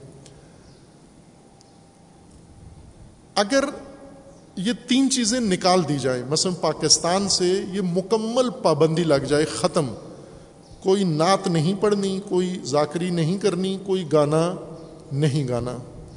آپ اسی دن ٹی وی بھی توڑ دیں گے، موبائل بھی توڑ دیں گے، مجلسوں میں بھی آنا چھوڑ دیں گے اور مذہب بھی تبدیل کر لیں گے۔ جس مذہب میں نعت نہیں ہے، اس میں کیا فائدہ؟ چونکہ ویسے تو ہم عقیدت کا اظہار کرتے ہیں نا کہ نعت کے ذریعے سے ہمیں عبادت ہوتی ہے، نعت ہماری عقیدت ہے، نعت ہمارے فلاں ہیں۔ نہ، نعت میں دو چیزیں ہیں، ایک شعر ہے اور ایک موسیقی ہے۔ اصل پسند وہ ہے آپ کو۔ ورنہ وہی نعت والا مصرا اگر یہاں آ کر کوئی بندہ اس کو نثر میں پڑھے، نعت والا، واہ واہ کرو گے اٹھ کے۔ نعتیں یاد ہیں نا آپ کو؟ یا نوحا ہے۔ نوحا ہے، اس کے اوپر ہم متاثر ہوتے ہیں، احساساتی ہوتے ہیں، جذباتی ہوتے ہیں، ماتم بھی کرتے ہیں۔ یہی نوحا آ کر ایک آدمی کتاب کی طرح، جیسے یہ کتاب ہے، امام علیہ السلام نے فرمایا صدق الامر من قبل و من بعد و کل یوم رب نہ ہوا فی شان۔ اس طرح سے کوئی نوحا پڑے کیا ہوگا آپ کو؟ یہ آپ کے سامنے چند سالوں سے دو تین سال سے مقتل پڑھتا ہوں میں آپ کے سامنے، اصل مقتل یعنی مصائب، اصل مصائب، حقیقی مصائب کربلا کے۔ کیا محسوس ہوتا ہے آپ کو؟ رکت تاری ہوتی ہے گریا آتا ہے، کیونکہ سر نہیں ہے، نظم نہیں ہے، مضمون نہیں ہے یعنی ہنر کے بغیر، ہنر نہیں ہے اس کے اندر۔ مصائب ہنر کے ساتھ پیش کیا جائے تو متاثر کرتا ہے۔ سیرت رسول اللہ کی تعریفیں، نعت رسول اللہ کی تعریفیں ہیں۔ وہ ابھی میں آپ کے سامنے رسول اللہ کی تعریفیں شروع کر دیتا ہوں۔ آپ متاثر نہیں ہوں گے، بلکہ بور ہو جائیں گے۔ لیکن یہاں پر آ کر کوئی بڑا نعت خان اپنی سریلی آواز میں جب وہ شروع ہوں کرتا ہے، دیکھیں آپ کے حالات کیا ہو جاتے ہیں۔ اسی طرح ذاکر جب آتا ہے، سریلا ذاکر آ کر جب سر باندھتا ہے، تو آپ کی حالت ہو۔ یہ کیا چیز ہے وہ مضمون متاثر نہیں کرتا۔ ہنر، یہ ہنرمند انسان ہے۔ جس کی آواز خوبصورت ہے، ہنرمند ہے۔ جو شاعر ہے، ہنرمند ہے۔ نوحا خان ہنرمند ہے۔ نعت گو ہنرمند ہے۔ عموماً شاعر جنہوں نے نعتیں لکھی ہوتی ہیں، وہ شا وہ پڑھتے نہیں ہیں، چونکہ ان کی آواز نہیں ہوتی۔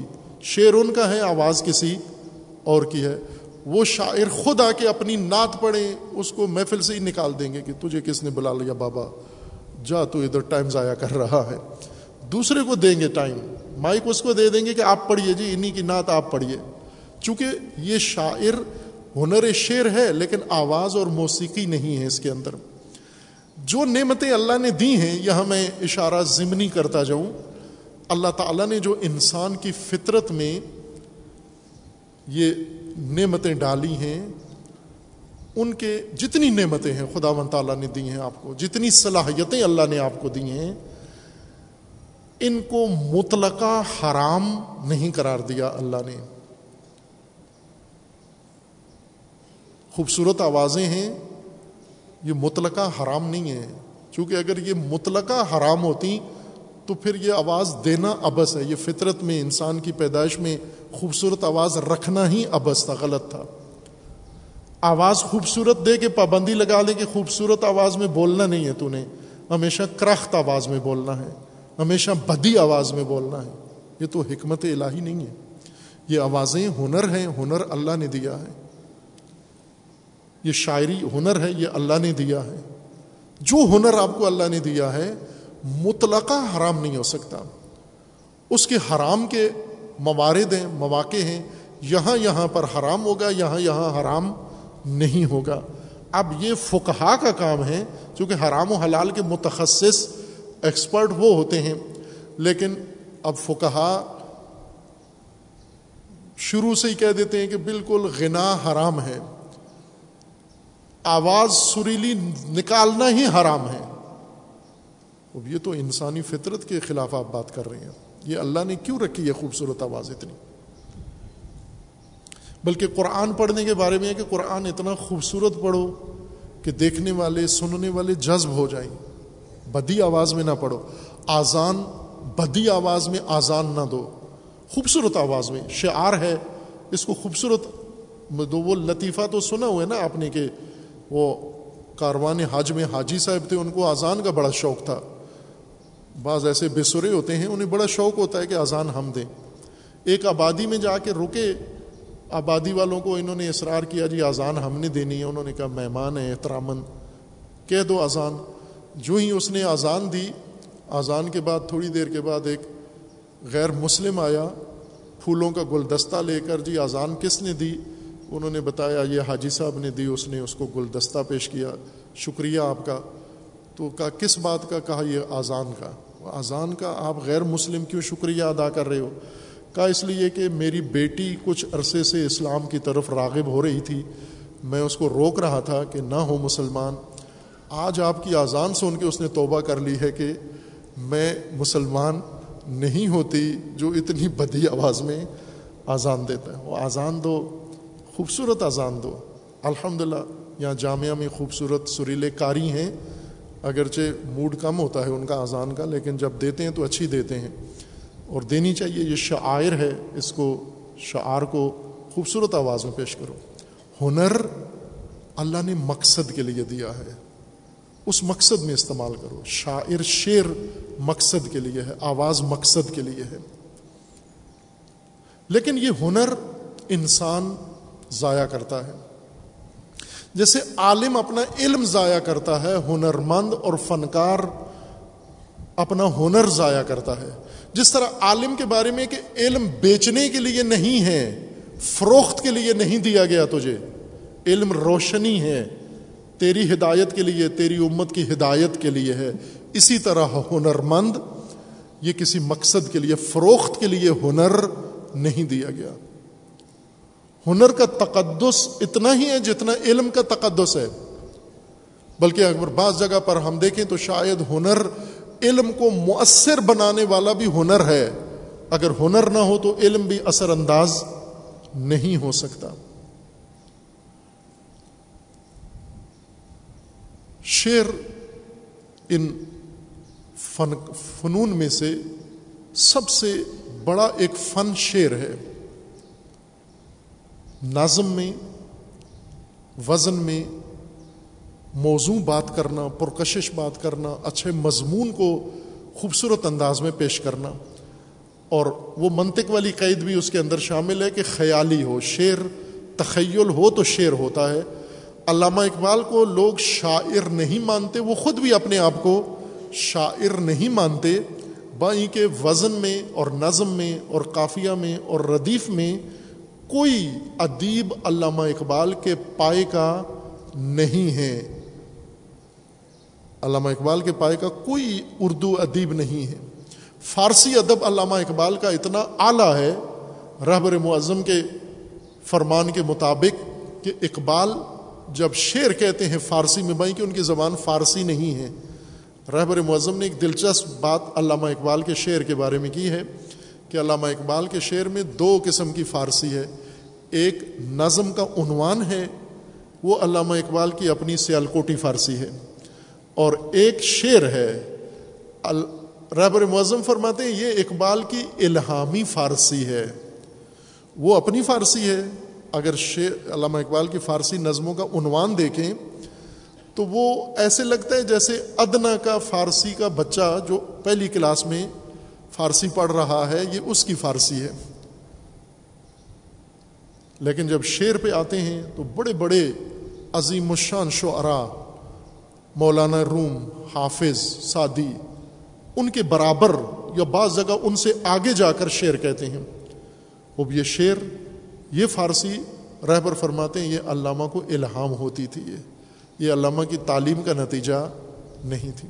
وہ اتنا پختہ ادب اردو اور فارسی میں، لیکن علامہ خود کہتے ہیں کہ جو مجھے شاعر کہتا ہے، وہ مجھ پہ تہمت باندھ رہا ہے۔ وہ نادان ہے، نامرد ہے جو مجھے شاعر کہتا ہے۔ صحیح کہتے ہیں علامہ، چونکہ شعر خیالی باتوں کو کہتے ہیں۔ علامہ نے کوئی تخیل پیش نہیں کیا، جو کچھ بیان کیا، محض حقیقت بیان کی ہے۔ اور جو حقیقت بیان کرے، وہ شعر نہیں ہوتا، وہ حکمت ہوتی ہے، وہ برہان ہوتی ہے، وہ حقیقت کی تفسیر ہوتی ہے جو علامہ بیان کر رہے ہیں۔ لیکن شاعر مؤثر ترین سماجی کردار ہوتا ہے، سب سے اثر انداز آج کا پاکستانی معاشرہ، بھائی کہ ابھی کوئی آپ کو شاعری شروع کر دے، آپ بور ہو جائیں گے۔ لیکن جب نوحہ خان شروع شعر ہی پڑھ رہا ہے، ہنرمند ہے، جب نعت خان آتا ہے یا دوسرا طبقہ جو گانے سنتا ہے جب کوئی غزل پڑھتا ہے، نغمہ پڑھتا ہے، گیت گاتا ہے، تو دل باغ باغ ہو جاتا ہے ان کا۔ اب یہ شاعری بھی اس میں شامل ہے۔ آواز بھی ہے، موسیقی بھی ہے اور شاعری بھی۔ اور سب سے بڑا ہنر شاعری کے اندر آتا ہے۔ شاعر اپنے زمانے کا شعور ہوتا ہے، اپنی نسل کا شعور ہوتا ہے۔ شعر شعور سے ہی ہے۔ یعنی جو کچھ محسوس کرتا ہے جس زمانے میں رہ رہا ہوتا ہے، جو کچھ دیکھتا ہے، محسوس کرتا ہے، اس کو اپنے ہنر کے ساتھ لوگوں کے سامنے پیش کرتا ہے۔ تعریف کی چیزیں ہوں، تعریف کرتا ہے۔ ترویج کی چیزیں ہوں، ترویج کرتا ہے۔ مذمت کی چیزیں ہوں، ان کی مذمت کرتا ہے۔ اور اس طرح سے مذمت کرتا ہے کہ اگر تلوار سے کسی پر حملہ کیا جائے تو اس کو زخم لگے، اتنا درد نہیں ہوتا جتنا شاعر کی مذمت کے شعر سے، مذمتی شعر سے اس کو درد ہوتا ہے۔ یہ شاعروں کا کردار رہا ہے پوری دنیا میں۔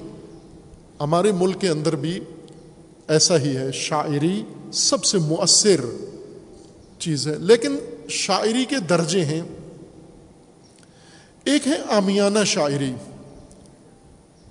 آپ بڑا خوبصورت شعر کسی علامہ اقبال کا، علامہ اقبال سے بڑے شاعر کا ٹرک ڈرائیور کو دیں کہ یہ شعر اپنے ٹرک پہ لکھوا لو، وہ نہیں لکھوائے گا کوئی۔ اس کی نظروں میں یہ شعر ہی نہیں ہے۔ آپ یہی شعر جو آپ کو پسند ہے مذہبی لوگوں کو، نعت کا کوئی شعر اسے کو ٹرک پہ لکھوائے، نہیں لکھوائے گا۔ قصیدے کا کوئی شعر اسے ٹرک پہ لکھواؤ نہیں لکھوائے گا۔ کسی گیت کا شعر لکھواؤ نہیں، ٹرکوں کی، ٹریفک کی الگ شاعری ہے۔ اور وہ شاعر بھی موجود ہے اور عموماً وہ ٹرکوں ٹرک والے ہی ہوتے ہیں۔ وہ شاعری جو کرتے ہیں وہ یہی پردیسی جو دن رات ٹریفک میں روڈ پہ گھومتے رہتے ہیں۔ ان کو ساتھ کبھی کبھار جاگنے کے لیے ساتھ بوٹی بھی پی لیتے ہیں۔ پھر اس عالم میں ان کو شعر یاد آتے ہیں۔ چونکہ اکیلا بیٹھا ہوا ہے، روڈ تنہا ہے، رات ہے، سناٹا ہے، کوئی ہے نہیں ہے، تو اس کو اندر سے مضمون نکلتا ہے، شاعری اس کو دوسرے دن وہ ٹرک پہ پیچھے لکھوا لیتا ہے۔ اور بڑی پسند آتی ہے ان کو یہ شاعری۔ آپ ان کو مرزا غالب کے شعر دیں، وہ پھینک دیں گے کہ یہ تو شعر نہیں ہے۔ یہ کس نے کہا ہے؟ آپ کو شعر ہے۔ عوام الناس، شعر ان کے مرضی کا اور ان کی پسند کا اور معیار ہے شعر کا۔ عوام الناس کو جو شعر پسند ہیں۔ عموماً مداحی میں اور مذہبی محافل میں جو شعر عوام پسند کرتے ہیں، یہ عوامی نوعیت کے شعر ہوتے ہیں۔ نعت میں جتنا شعر آمیانہ ہوگا اتنا زیادہ پسند کیا جائے گا۔ نعتوں کے الفاظ آپ سنیں، بعض اوقات ان میں معنی کچھ بھی نہیں ہوتا، لیکن آمیانہ اس ذہنیت کے لیے بڑی اچھا مضمون ہے، بڑا ان کو پسند ہے۔ فوراً رٹ بھی لیتے ہیں، زبان پہ دہراتے بھی ہیں، چوبیس گھنٹے گنگناتے بھی رہتے ہیں۔ جبکہ ادبی لحاظ سے اس میں دیکھیں کوئی خاص بات نہیں ہوئی۔ میں ایک اور مثال دیتا ہوں، جدید ترین مثال شعر کی، کہ شعر میں ہنر اگر شامل ہو جائے اور وہ ہنر عوام پسند ہو، وہ کتنا اس کو عروج ملتا ہے۔ یہ ایک شعر آج کل فارسی زبان کا سلام فرمان دے۔ پوری دنیا میں اس کا بڑا چرچا ہے۔ دوست و دشمن اس کے اوپر بڑی بات کر رہے ہیں۔ جن کو پسند ہے، وہ اس کو پڑھتے بھی ہیں اور بڑے انداز سے پڑھتے ہیں، اجتماعی طور پر پڑھتے ہیں، بچوں کے ساتھ پڑھتے ہیں، اور جو مخالفین ہیں، جن کو چبھتا ہے یہ شعر، وہ اس پر تنقید کر رہے ہیں کہ یہ شعر کیوں پڑھا جاتا ہے۔ اسی شعر کو اگر لے لیں، شعری قیمت کے لحاظ سے اس کو دیکھیں تو یہ کوئی مضمون کے لحاظ سے دیکھیں تو یہ عوام پسند شعر ہے۔ کوئی اعلیٰ بڑا مضمون اس کے اندر نہیں ہے۔ لیکن پسند کے لحاظ سے دیکھیں، جتنا یہ ترانہ پسند کیا گیا ہے، مذہبی ترانہ، اتنا اور کوئی شعر کسی زبان کا وائرل نہیں ہوا۔ مثلا اردو کے بڑے اچھے یا پنجابی سرائکی کے شعر ہیں تو ایک طبقے کے اندر ہیں۔ ایرانیوں کو پسند نہیں ہے، عراقیوں کو پسند نہیں ہے، پاکستانی ہندوؤں کو پسند نہیں ہے، اردو والوں کو پسند نہیں ہے۔ اسی طرح فارسی کے شعر ہیں، بہت اچھے ہیں، انہیں اچھے لگتے ہیں، ہمیں اچھے نہیں لگتے۔ لیکن یہ شعر ایسا ہے جو عالمگیر ہو گیا ہے۔ ایک تو اس کی بڑی وجہ یہ ہے کہ یہ تائید شدہ ہے۔ رہبر معظم نے اس کی تشویق کی ہے حوصلہ افزائی کی ہے۔ تو جو رہبر کے پیروکار ہیں، انہوں نے بس یہی کافی ہے ان کے لیے۔ چونکہ رہبر کو پسند ہے، تو یہ اس کو آگے پیش کرنا ہے۔ دوسرا یہ ہے کہ اس کا مضمون آمیانہ ادبیات کا ہے۔ عوام پسند ادبیات والا مضمون ہے۔ کوئی گہری مضمون اس کے اندر وہ بات جو شاعروں میں عموماً ہوتی ہے، جیسے حافظ کے شعر ہیں، مولانا روم کے شعر ہیں، علامہ اقبال کے شعر ہیں، یہی شاعر جس نے یہ مضمون پڑھا ہے، اگر علامہ اقبال کا ایک شعر دیں، فارسی کا وہ پڑھیں، کوئی پسند نہیں کرے گا۔ پاکستان میں بھی کوئی پسند نہیں کرے گا، کیونکہ علامہ اقبال کی شاعری عوامی سطح کی نہیں ہے، عوام پسند نہیں ہے حافظ کی شاعری عوام پسند نہیں ہے ملا رومی کی شاعری عوام پسند نہیں ہے، مرزا غالب کی شاعری عوام پسند نہیں ہے۔ عوام پسند شاعری عوامی بندہ ہی کر سکتا ہے۔ ایران کے ایک بہت بڑے نو خان، جن کے بارے میں ہمارے استاد یہ فرماتے تھے، صادق اہنگران جنگ کے زمانے میں وہ بڑے جوشیلے نوہے پڑھتے تھے اور ترانے، اور ان کے نوہوں سے وہ جو جنگجو تھے، مجاہدین، جوش میں آ کے شہادت کے لیے کود پڑتے تھے۔ وہ اتنا اثر ہوتا تھا ان کا۔ ان کے جو نوہے تھے، لکھنے والا ایک دیہاتی کسان تھا۔ بہت ہی پرائمری ٹیچر یعنی سمجھ لیں، ٹیچر بھی نہیں تھا، کسان تھا۔ پانچ پاس، پانچ جماعتیں پاس، وہ شعر لکھتا تھا۔ اور اس کا شعر جب وہ آہنگران پڑھتے تھے اپنی پرسوز آواز میں تو وہ ساری دنیا اٹھ کے جذبات میں آ جاتی تھی۔ ہمارے استاد ایک دن ان کے پاس ہم درس پڑھ رہے تھے۔ وہ بھائی عالم ہیں، محقق ہیں، آیت اللہ ہیں۔ وہ کہنے لگے کہ میں حاضر ہوں کہ اس شاعر کو، آہنگران کو اپنی تمام زندگی کی عبادتوں کا ثواب اس کو دے دوں، یہ اپنے ایک نوحے کا ثواب مجھے دے دے۔ ایک نوحے کا، سارے زندگی کا نہیں۔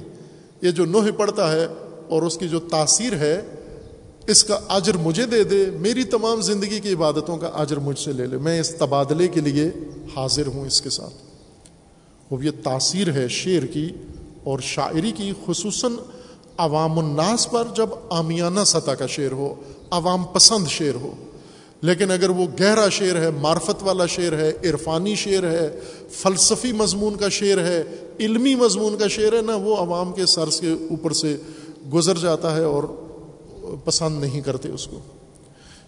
شعر اور شاعر اپنے زمانے کا شعور ہوتا ہے۔ شاعر سے وہ زمانہ پہچانا جاتا ہے اور زمانہ شاعر خلق کرتا ہے۔ یہ شاعر جو کچھ کہتا ہے، دراصل یہ مضمون اس کو اپنا زمانہ عطا کرتا ہے، اپنا ماحول عطا کرتا ہے۔ آپ اپنے زمانے کے شاعروں کو دیکھیں، کہاں سے یہ مضمون ان کو آتے ہیں؟ یہ آپ لوگ ان کو یہ مضمون دیتے ہیں۔ مضمون بناتے آپ ہیں، وہ اس کو نظم دے دیتے ہیں۔ مثلا مذہبی شعر نوحے، یہ نو خانوں کے ذہنوں میں یہ مضمون کہاں سے آتے ہیں؟ یہ آپ مومنین ازادار ماتمی ان کو یہ مضامین دیتے ہیں۔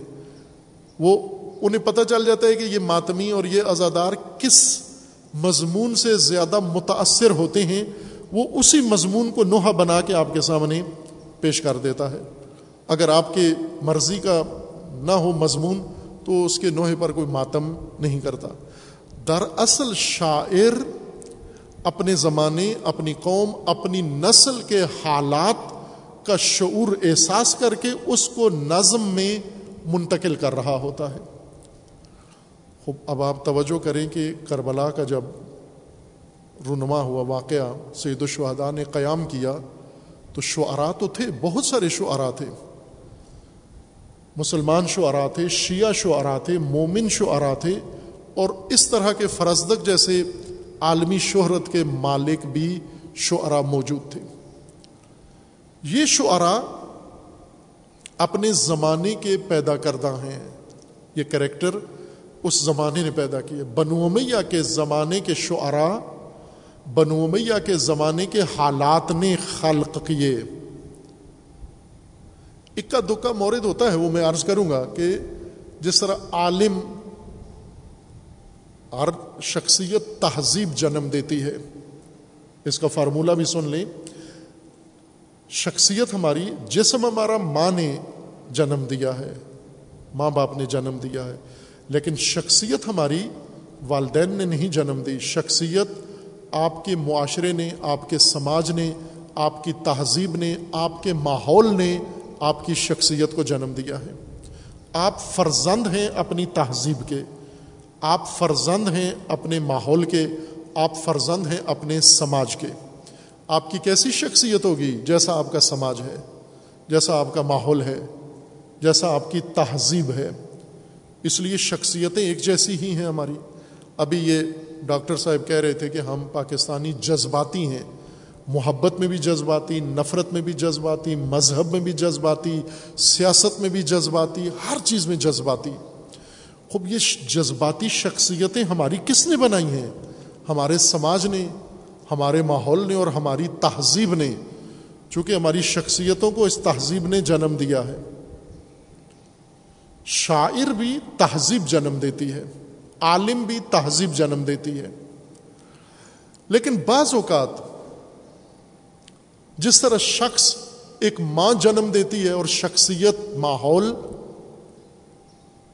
بعض اوقات یہ شخص شخصیت اپنی ماحول سے نہیں بناتا، بلکہ ماحول سے الگ، منفرد ہو کر، علیحدہ ہو کر ماحول اور تہذیب کے مخالف اپنی شخصیت بنا لیتا ہے۔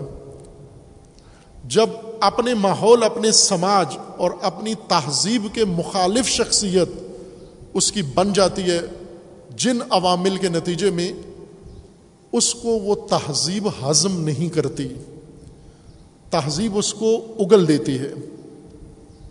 آپ میدے میں کھانا کھاتے ہیں، آپ کا مہدہ ماحول کے مطابق ہر چیز ہضم کر لیتا ہے، لیکن جب آپ کوئی ایسی چیز جس سے آپ کا نظام ہاضمہ مانوس نہیں ہے، آشنا نہیں ہے، وہ بہت اچھی چیز بھی ہو۔ اگر آپ اس کو ڈال دیں، پیٹ میں ڈال دیں، دوسرے لہجے الٹی ہو جائے گی، اگل دے گی، اس کو باہر نکال دے گا میدا آپ کا۔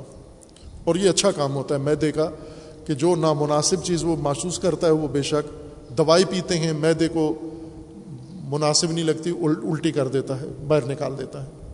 بے شک اچھی چیز ہو۔ تہذیبیں بھی کئی کر دیتی ہیں؟ تہذیبیں الٹی آ جاتی ہے تہذیبوں کو۔ کب؟ جب ان کے مزاج، ان کے ماحول، ان کے قواعد کے مطابق ایک شخصیت نہیں بنتی، تہذیب، سماج اس شخصیت کو ہضم نہیں کر سکتا۔ اس کو اپنے اندر سما نہیں سکتا۔ اس کو اگل دیتا ہے، اس کو باہر پھینک دیتا ہے۔ اس کے خلاف ہو جاتا ہے، اس کا بائیکاٹ کر دیتا ہے۔ علماء اگر عالم کی شخصیت قرآن میں بنے، عالم کی شخصیت دین میں بنے، عالم کی شخصیت اہل بیت کی تعلیمات میں بنے، عالم کی شخصیت عقل سے بنے، یہ عالم کبھی بھی گمراہ تہذیب میں ہضم نہیں ہوگا۔ اس کو اگل دیں گے وہ۔ کبھی بھی نہیں کر سکتا ہضم شاعر اگر اپنی تہذیب کے مزاج سے ہٹ کر اپنی شخصیت بنا لیتا ہے، وہ تہذیب اس کو ہضم نہیں کرتی، اگل دیتی ہے۔ علامہ اقبال کو ہندوستان کی تہذیب نے کئی کر کے اگل دیا۔ اور علامہ کو پتہ چل گیا کہ یہ مجھے ہضم نہیں کر سکتے۔ عصر من دانند یہ اسرار نیست۔ یوسف من بحر این، بازار نیست۔ میرا یوسف، میرا پیغام، میری باتیں ان لوگوں کے لیے، اس تہذیب کے لیے نہیں ہے۔ اصل میں یوں نہیں تھا کہ اقبال کا پیغام لوگوں کے لیے نہیں تھا۔ وہ تہذیب اقبال پسند نہیں تھی۔ اس نے اقبال کو اگل دیا، ہضم نہیں کیا اور اس کو باہر کہہ کر دیا۔ پھر علامہ اپنا پیغام اور اپنا یوسف لے کر اجم میں چلے گئے۔ اے جوان آنے اجم جانے منو جانے، شما۔ انہوں نے ہضم کر لیا، چونکہ اس تہذیب کے ساتھ مسانخت تھی اقبال کی۔ شاعر بھی اسی طرح، جب وہ فرزند تہذیب بن جاتا ہے، اپنے سماج کا ترجمان بن جاتا ہے، اپنے سماج کا شعور بن جاتا ہے، اپنی تہذیب کا ترجمان بن جاتا ہے، یہ شاعر پسند کیا جاتا ہے۔ عوام کی سطح کو عوام پسند کرتے ہیں، خواص کی سطح کا ہو خواص پسند کرتے ہیں اس کو۔ بنو امیہ کا زمانہ ہے۔ بنو امیہ نے ایک تہذیب ترتیب دی، ایک تہذیب کی بنیاد رکھی۔ انجینئرنگ کی بہت بڑی تہذیب کی بنیاد رکھی، جو رسول اللہ کی بنائی ہوئی تہذیب کے بالکل الٹ تھی۔ اہل البید کی تہذیب، بنو امیہ اہل البید کو کیوں ہضم نہیں کر پا رہے تھے؟ اس کی وجہ یہ تھی کہ اہل البید کی شخصیت، اس کی پرورش گاہ قرآن ہے، دین ہے واہی ہے۔ واہی کا پروردہ امام حسین علیہ السلام نے جو تعارف کروایا، اپنا نحن و اہل و بیت نبوا میں نبوت کے خاندان کا ہوں۔ میں نبوت کے خاندان کا ہوں، پروردہ نبوت ہوں، پروردہ واہی ہوں۔ آغوش واہی میں پرورش پائی ہے۔ لوگوں کو امام حسین کیوں پسند نہیں آ رہے؟ چونکہ لوگوں نے بنو میاں کے بنائے ہوئے ماحول میں پرورش پائی ہے۔ بے شک نیک آدمی ہے یہ حاجی۔ بے شک اچھا آدمی ہے یہ حاجی۔ یہ غلط آدمی نہیں ہے، چور ڈکیت نہیں ہے۔ زانی شرابی نہیں ہے، لیکن امام حسین کو بھی پسند نہیں کرتا۔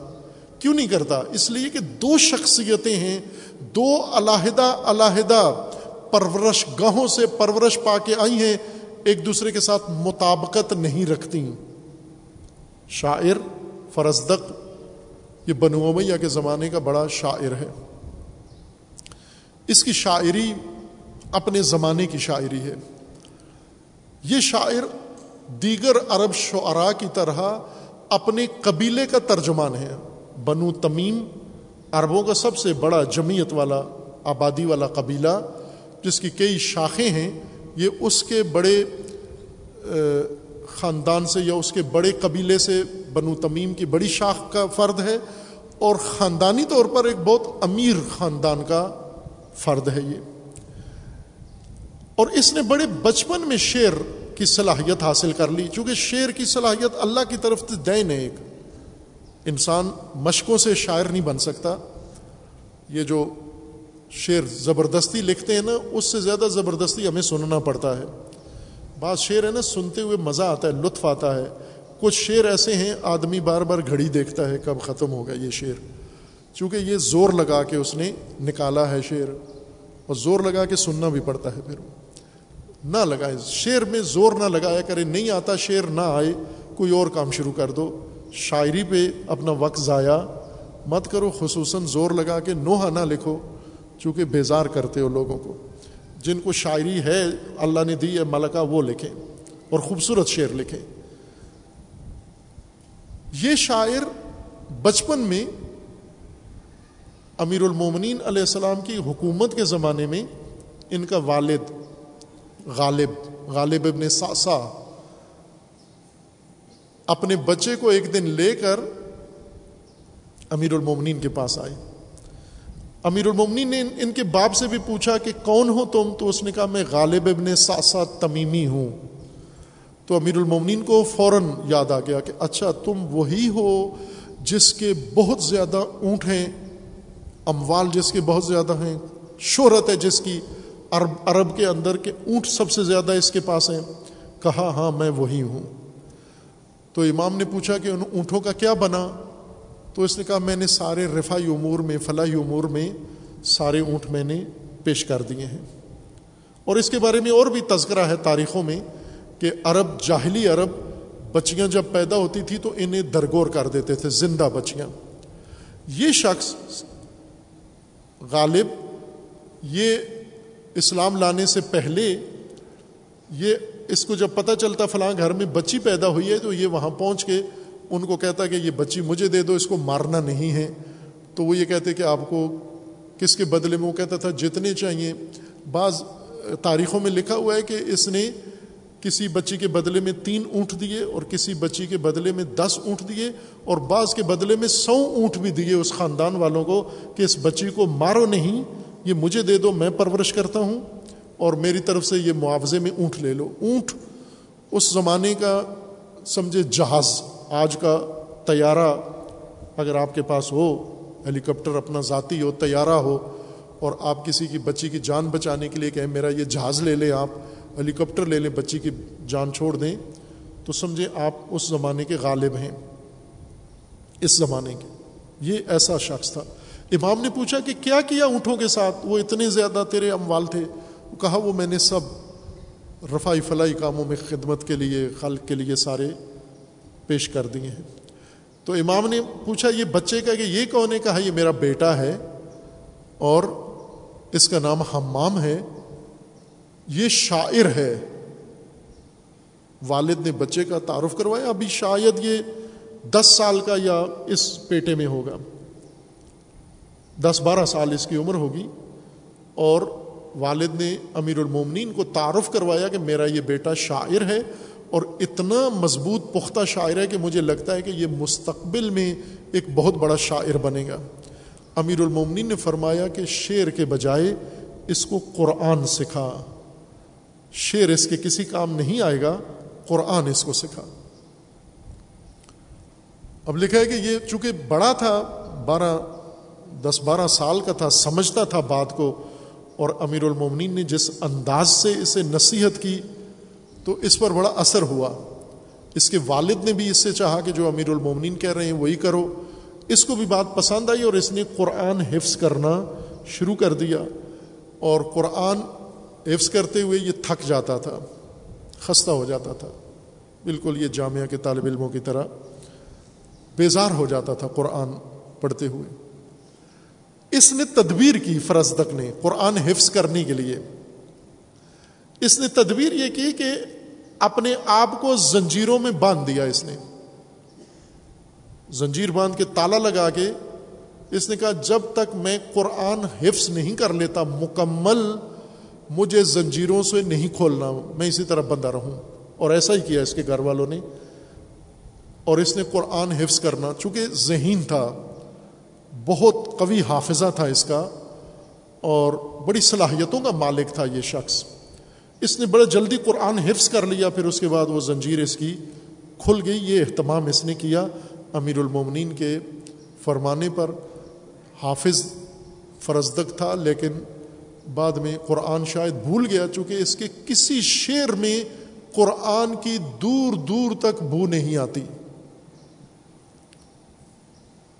کسی شعر میں بھی اس نے قرآن کا مضمون پیش نہیں کیا۔ جاہلیت کے مضمون کے شعر کہتا تھا۔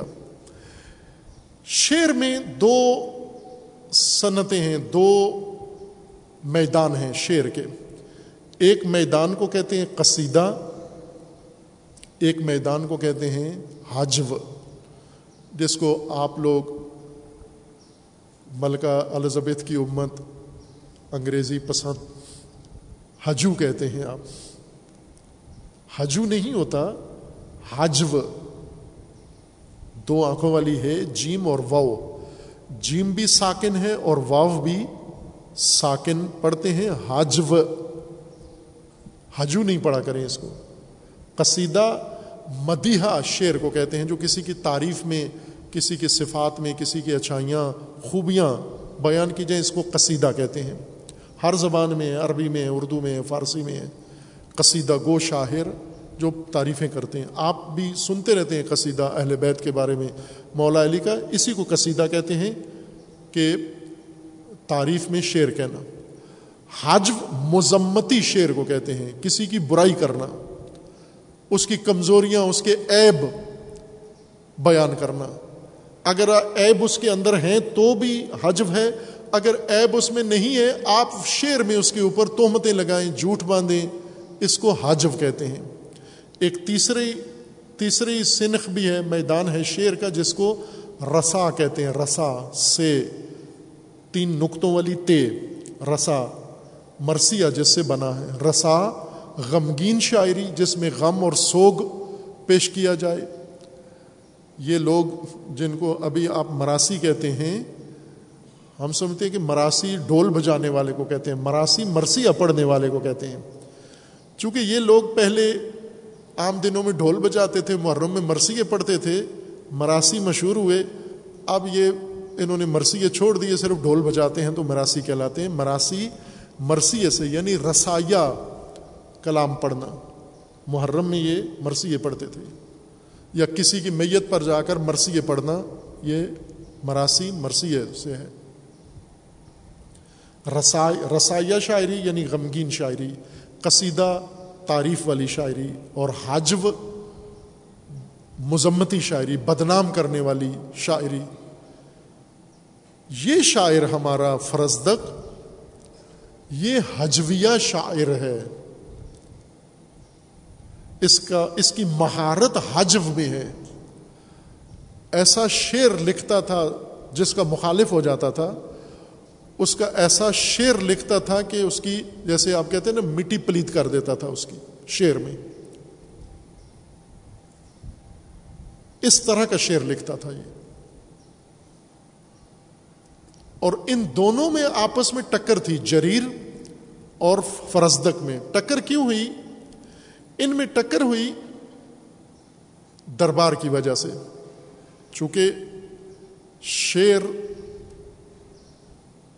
سلطانوں اور حکمرانوں کے سائے میں شاعر پلتے ہیں۔ ہنر جب فروخت ہوتا ہے، ہنر جب اللہ کا دیا ہوا ہنر طاقتوں کے لیے استعمال ہو، اللہ کا دیا ہوا ہنر دنیا کے لیے استعمال ہو، اللہ کا دیا ہوا ہنر خواہشات میں، شہوتوں میں استعمال ہو، اللہ کا دیا ہوا ہنر، یہ اعلی ہنر، یہ گھٹیا اور پست مقاصد کے لیے استعمال ہو، شاعر گر جاتا ہے، نیچے پست ہو جاتا ہے۔ آج یہ ساری سنخیں موجود ہیں، یہ سب کچھ اس لیے عرض کر رہا ہوں کہ آج کی نسل اپنا آئینہ دیکھے، اس کو نظر آئے کہ آج ہمارے اندر کون موجود ہیں، کس قسم کی شاعری اور کس قسم کے شعراء اور کیا کر رہے ہیں۔ شعر لکھتے ہیں آپ، نعت بھی پڑھتا ہے پیسے کے لیے، فیس کے لیے۔ قصیدہ بھی لکھتا ہے فیس کے لیے، ذاکری بھی کرتا ہے فیس کے لیے۔ وہ ہنر ہے، لیکن یہ ہنر کس کے لیے استعمال کر رہا ہے؟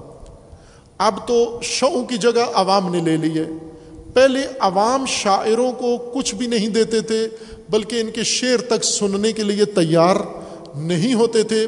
اگر کسی دکان پہ شاعر بیٹھا ہوتا تھا، گاہک وہیں سے واپس چلے جاتے تھے کہ شاعر اٹھ کے جائے گا، پھر ہم جائیں گے جوتا خریدنے کے لیے۔ چونکہ شاعر کو سننے کے لیے محفل چاہیے ہوتی ہے۔ کوئی بندہ مل جائے، وہ پھنسا لیتا ہے، بیٹھ کے پوری غزل سنا دیتا ہے اس کو۔ وہ کہتے ہیں، ایک بندہ بازار میں دو بندے دوڑ رہے تھے، ایک جو آگے آگے جا رہا تھا، جوتا اس کی بغل میں تھا اور ننگے پاؤں سرپٹ دوڑ رہا تھا۔ تو لوگوں نے پوچھا بھائی کیا افتاد پڑی ہے، کیا مسئلہ ہے؟ ہوا کیا ہے؟ کسی نے حملہ کر دیا ہے؟ خطرہ کیا ہے؟ اس نے کہا، مجھے جانے دو، یہ میرے پیچھے شاعر آ رہا ہے۔ تو انہوں نے کہا، شاعر ہے، کوئی درندہ تو نہیں ہے، کیا کرے گا تجھے اگر شاعر آ رہا ہے؟ کہا کہ یہ مجھے اپنا شعر سنانا چاہتا ہے۔ میں اس کا شعر سننے کے لیے تیار نہیں ہوں۔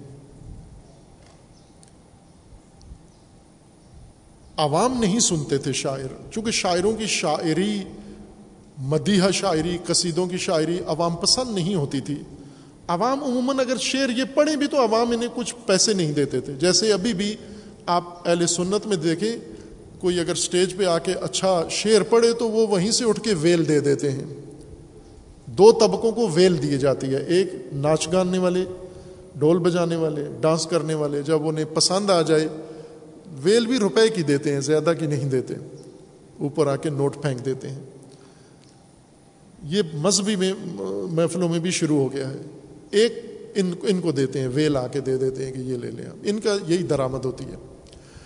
آج کل عوام نے باقاعدہ جب پسند کر لیا ہے ان شاعروں کو نعت پڑھنے والے، قصیدہ پڑھنے والے یا گیت گانے والوں کو جب پسند کر لیا لوگوں نے تو اب لوگ ان کو اتنا پیسہ دیتے ہیں کہ نہیں، حکومتوں کی، درباروں کی، سرکاروں کی ضرورت نہیں ہے۔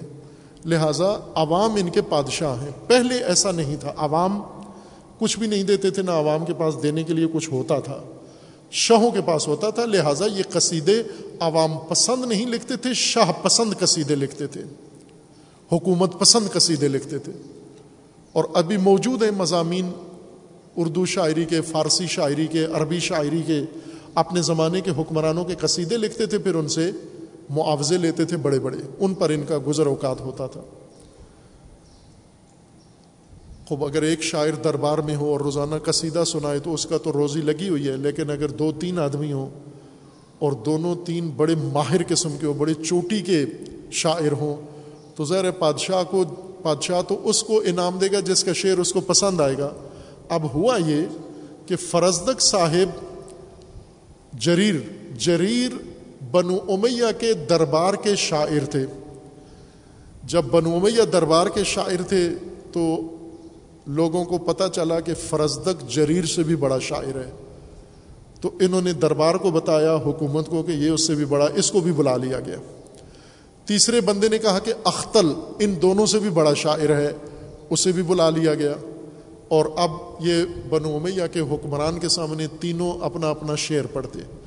اور اس کو کسی ایک کا پسند آنا ہے۔ اس نے ایک کا شعر پسند کر کے ایک کو انعام دے دیا، دوسروں کو باہر ایسے مفت میں نکال دیا، کھانا بھی نہیں دیا۔ چونکہ اس کا شعر پسند نہیں آیا۔ اس طرح شاعروں میں آپس میں دشمنی بن گئی، رقابت بن گئی۔ فرزدک اور جریر آپس میں اور اختل، یہ ایک دوسرے کے رقیب اور جانی دشمن بن گئے۔ لیکن خنجر اور تلوار والے نہیں، جوتوں سے ایک دوسرے پہ حملہ نہیں کرتے تھے، شیر سے ایک دوسرے کی ہم، کے اوپر حملہ کرتے تھے۔ اور نہایت برے شعر ایک دوسرے کے بارے میں لکھتے، دونوں کا دیوان موجود ہے، ابھی بھی پڑھایا جاتا ہے ادب کے کتابوں میں، نیٹ پر بھی موجود ہے، آپ ان کا دیوان نکال کے ترجمہ بھی ہو چکا ہے۔ انہوں نے ایک دوسرے کی مذمت شروع کر دی کہ تو نے میری روزی ماری ہے، حکومت کے پاس دربار میں، وہ اس کا دشمن ہو گیا، یہ اس کا دشمن ہو گیا۔ ایسی ایک رکابت آپ کو علم میں ہے، مرزا غالب۔ اور کون سے دوسرے ان کے جو شاہ کے استاد تھے؟ ذوق۔ استاد ذوق حاکم وقت کے استاد تھے شاعری میں۔ اور مرزا غالب وہ مزاجن ہی اس طرح کے آدمی تھے کہ جو کسی کو قبول نہیں کرتے تھے، اپنی ایک آزاد طبیعت تھی۔ نہ بیوی سنبھالی گئی، نہ نوکری سنبھالی گئی، نہ اچھا ہوا، حکومت میں نہیں آ گئے، اس وقت جمہوریت نہیں تھی۔ ورنہ غالب وزیر اعظم بن جاتے تو کیا ہوتا اس وقت؟ آپ تصویر کریں ابھی۔ باہر کے غالب کو بہت چبھتا تھا یہ ذوق۔ ذوق غالب سے حسد کرتے، غالب ذوق سے دونوں میں بڑی چلتی تھی، ٹھنتی تھی۔ تو وہ معروف ہے نا جملہ کہ ذوق دربار میں تھے، شاہ کے ساتھ بیٹھتے تھے مشاعروں کی صدارت کرتے تھے، محفلوں کی صدارت میں بیٹھتے تھے۔ غالب کبھی ان کو بلاتے ہی نہیں تھے مشاعروں میں۔ اہم دربار کی محفلوں میں جہاں معاوضہ دینا ہے، اب غالب کو شراب بھی پینی ہوتی تھی، پیسے بھی نہیں ہوتے تھے۔ نہ سگریٹ کے پیسے، نہ بیڑی کے پیسے، نہ شراب کے پیسے۔ اور شاعر کیا کرے؟ ننگ درنگ وہ دکانوں پہ ادھر ادھر دوستوں کے ساتھ گزارا کرتے تھے۔ ذوق کو دیکھتے تھے آگ لگ جاتی تھی مرزا کو کہ یہ شاعر اتنے پائے کا نہیں ہے لیکن اس نے شاہ کے ساتھ اپنا برہم بنایا ہوا ہے۔ ایک دن غالب بیٹھے ہوئے تھے بازار میں اپنے دوستوں کے ساتھ۔ وہ لڑکے سے ان کے دوست، جو ہی ذوق گزرے، ذوق کو درباری لوگ پالکی میں بٹھا کے لے جا رہے تھے۔ جو ہی ذوق، استاد ذوق گزرے تو غالب نے مصرا داغ دیا، بنے ہیں شاہ کا مصاحب، پھرے ہے اتراتا۔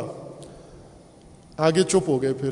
ذوق کو بہت بری لگی یہ بات کہ میری توہین کی ہے بھرے بازار میں جا کے حاکم کو شکایت کر دی کہ غالب نے آپ آج میری توہین کی ہے۔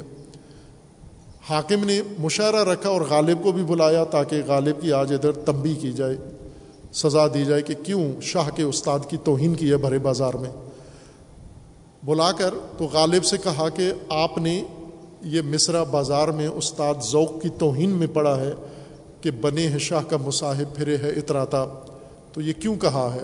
غالب نے کہا کہ یہ تو میری ایک نئی غزل کا مطلع ہے جو میں نے بیان کیا ہے۔ تو کہا کہ باقی غزل کیا، کہاں ہے؟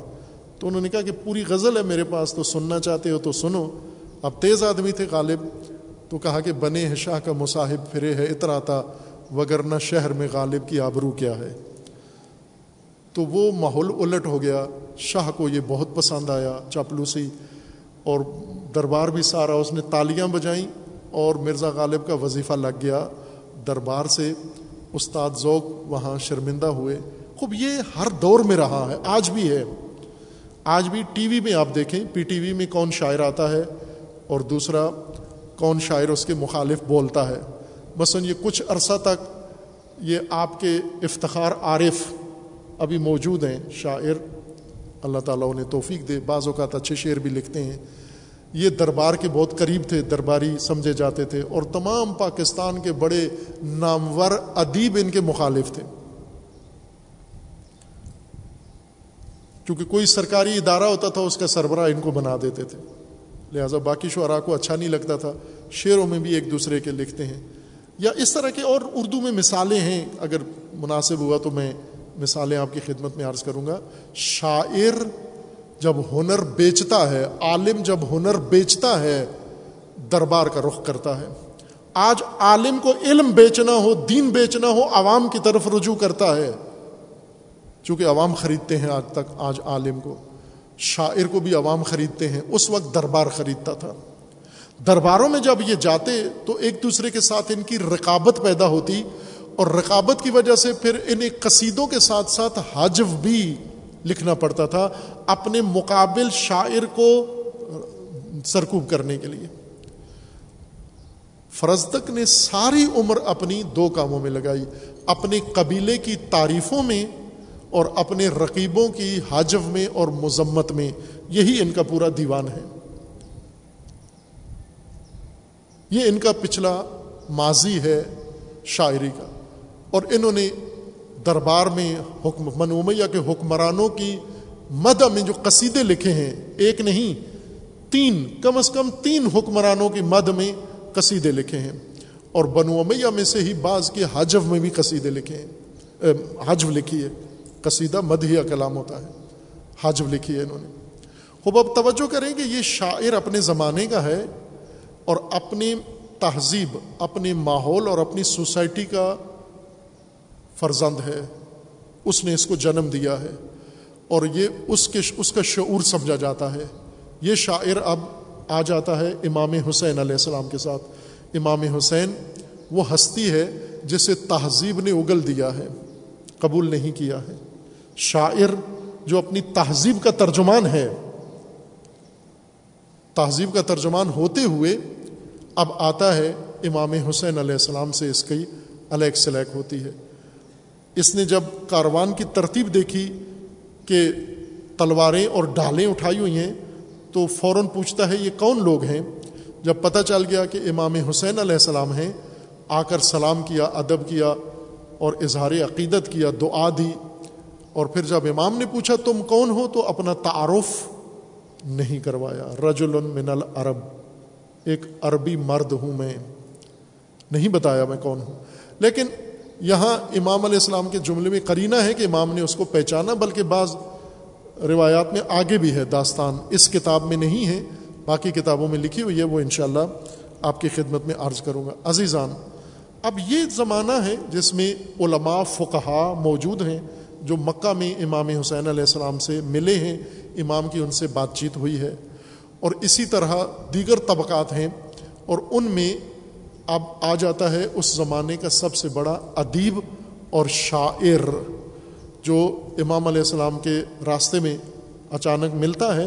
اور اس طرح سے مختصر وقت میں ایک کلام کا تبادلہ کر کے گزر جاتا ہے۔ خوب یہاں یہ شاعر جو اللہ نے اس کو توفیق دی ہوئی ہے، جو اس نے بعد میں امام زین العابدین علیہ السلام کے حق میں اظہار کیا بعد میں، کربلا کے بہت بعد، وہاں پر اس نے یہ حق ادا کیا، لیکن یہاں پر اس نے یہ کام نہیں کیا۔ امام علیہ السلام سے معمولی سا تبادلہ گفتگو کا کر کے چل پڑا ہے۔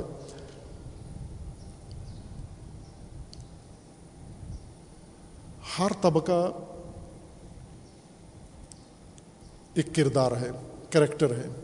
اور یہ کریکٹر تکرار ہوتے ہیں، مقرر ہوتے ہیں۔ فرد ایک دفعہ آتا ہے دنیا میں، ہندو کہتے ہیں کئی دفعہ آتا ہے۔ ہندو مذہب کا یہ نظریہ ہے کہ ہر فرد کئی دفعہ دنیا میں آتا ہے۔ ایک جنم ہوتا ہے، پھر مر جاتا ہے، پھر دوسرے جنم میں یہی پیدا ہوتا ہے۔ اسی کی روح، اسی کی آتما پھر پیدا ہوتی ہے کسی نئے جسم میں۔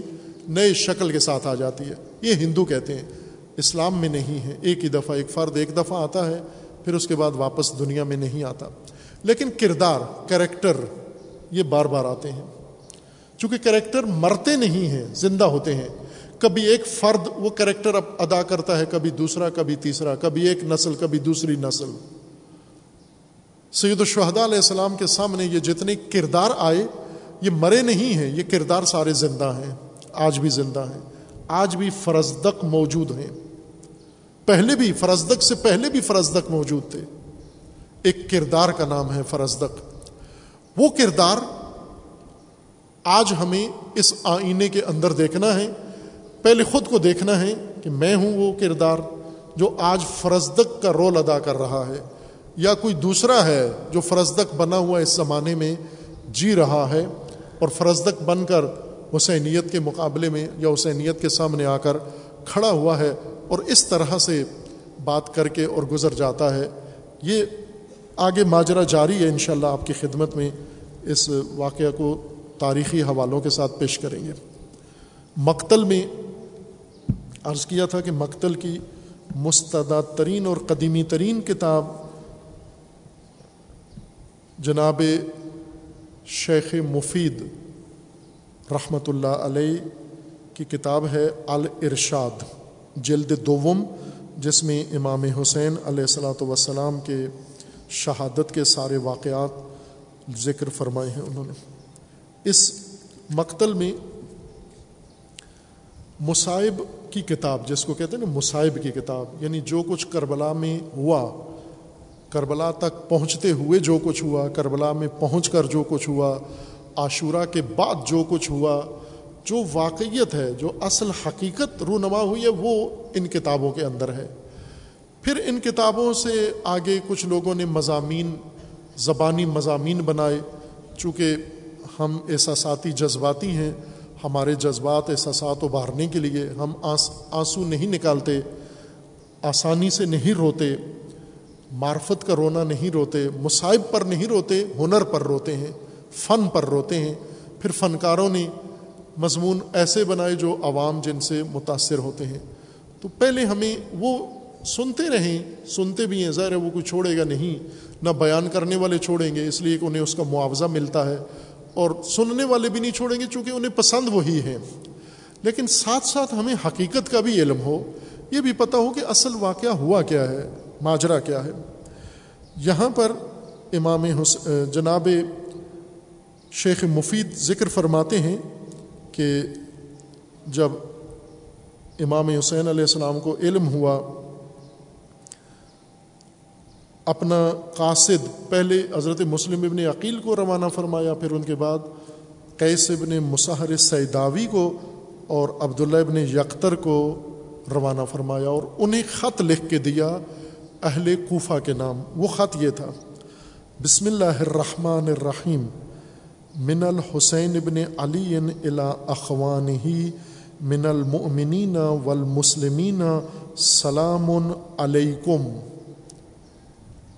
شیخ مفید فرماتے ہیں کہ امام نے اس مضمون کا خط لکھا۔ حسین ابن علی کی جانب سے یہ خط ہے، اپنے بھائیوں، مومنین اور مسلمین کو، اپنے مسلمان اور مومن بھائیوں کو آپ سب پر سلام ہو۔ فنی احمد و علیکم اللہ اللہ لا الہ اللہ میں آپ سب پر اللہ کی حمد کرتا ہوں۔ آپ سب کے لیے یا آپ سب کی جانب اللہ کی حمد بجا لاتا ہوں۔ جس کے علاوہ کوئی الہ معبود نہیں ہے۔ اما بعد فن کتاب مسلم ابن عقیل جا انی امام علیہ السلام نے جب کیسے ابن مصحر سیداوی کو لکھا خط، تو یہ لکھا، اہل کوفہ کے نام کہ تمہارے پاس میں نے جو اپنے سفیر بھیجے تھے مسلم ابن عقیل، انہوں نے مجھے خط میں آپ کے حالات سے آگاہ کیا ہے۔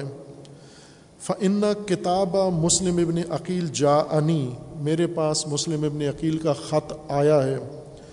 یخ بے ہے بے حسن رائے کم و اجتماع ملا کم اللہ نثرنا و طلب بحقنا۔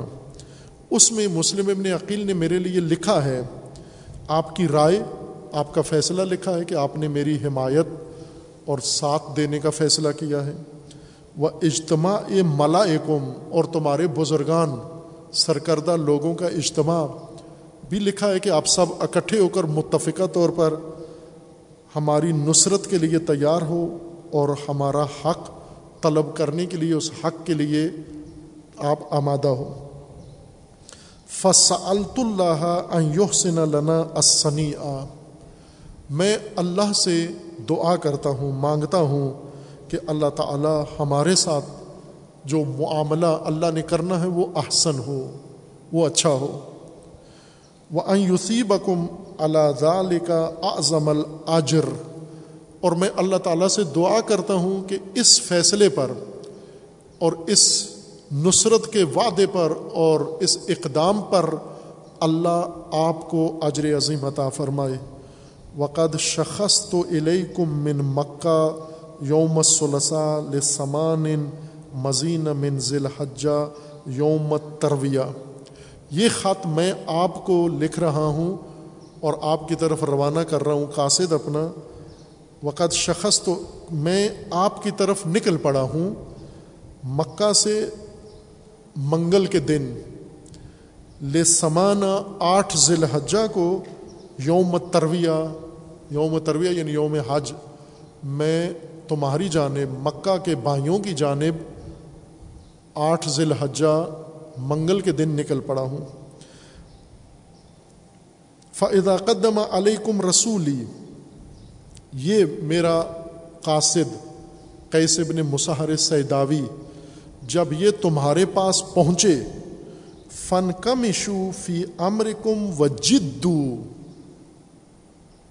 یہ امام حسین علیہ السلام کا خط ہے اہل کوفہ کو۔ اہل پاکستان کو تو نہیں ہے۔ امام چاہتے کیا ہیں؟ اپنے وہاں کتنا تعظیم کی امام نے؟ اپنے مومن اور مسلمان بھائیوں کی جانب حسین ابن علی کا خط ہے۔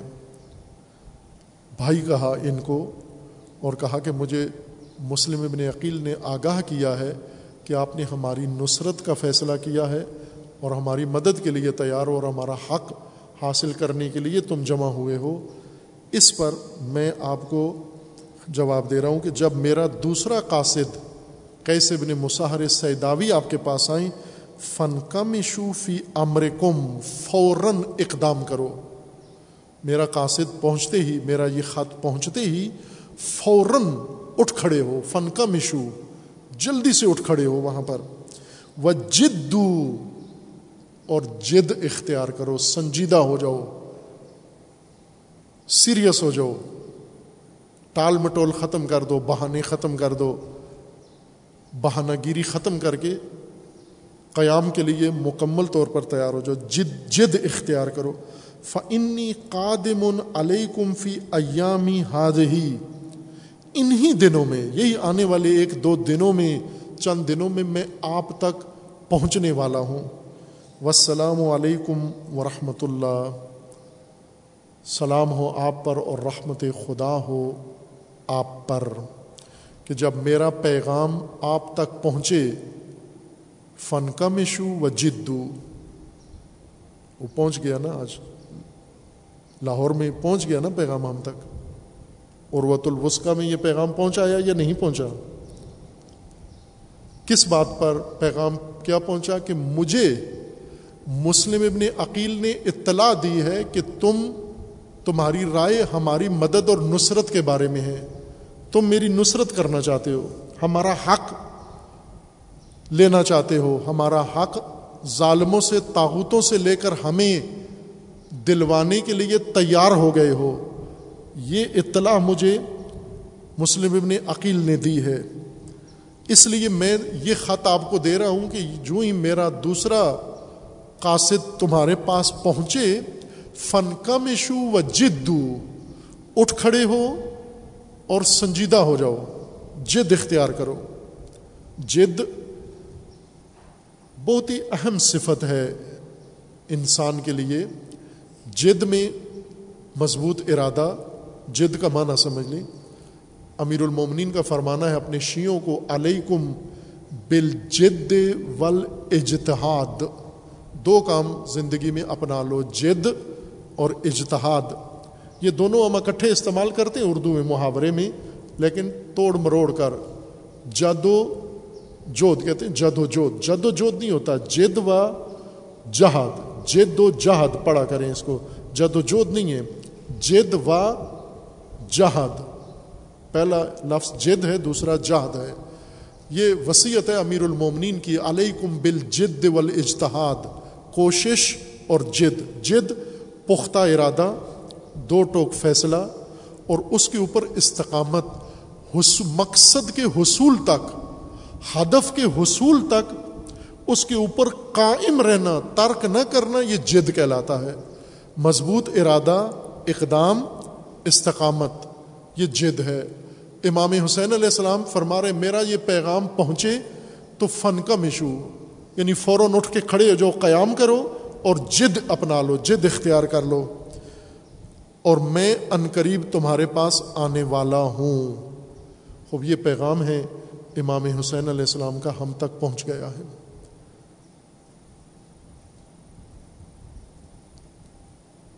مل گیا نا، وصول ہو گیا نا۔ والسلام علیکم ورحمۃ اللہ۔ وکان مسلم کتب علیہ قبل یقتلا بے بے ان و عشرین لیلہ۔ جناب مسلم نے ستائیسویں تاریخ کو خط بھیج دیا تھا۔ ستائیسویں تاریخ کو امام کی طرف خط بھیج دیا تھا۔ ستائیسویں ذیقادہ کو۔ امام آٹھ ذی الحجہ کو چلے۔ ستائیس ذی القادہ کو حضرت مسلم نے کوفہ سے امام کو یہ خط روانہ کر دیا تھا کہ ادھر سارے آمادہ ہو گئے ہیں اور سب تیار ہیں، آپ آ جائیں اور اقدام کریں آ کر۔ وقتبہ الا وقت قطبہ الہ اہل القوفہ اور اہل کوفہ نے بھی لکھ بھیجا تھا ان لکھا انا مئت الف سیف فلا تتأخر۔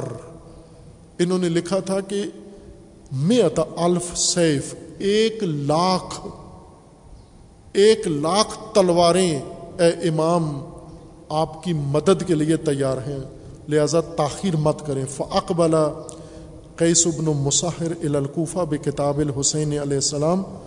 کیس ابن مصحر یہ دوسرا خط لے کر امام حسین علیہ السلام کا کوفہ کی طرف گئے۔ حتیٰ ادا انتہا القادسیہ، جب قادسیہ کے مقام پر پہنچے، نقشے میں آپ کو نظر آ رہا ہوگا، قادسیہ۔ قادسیہ کے مقام پر جب امام علیہ السلام پہنچے اخد الحسین ابن نمیر۔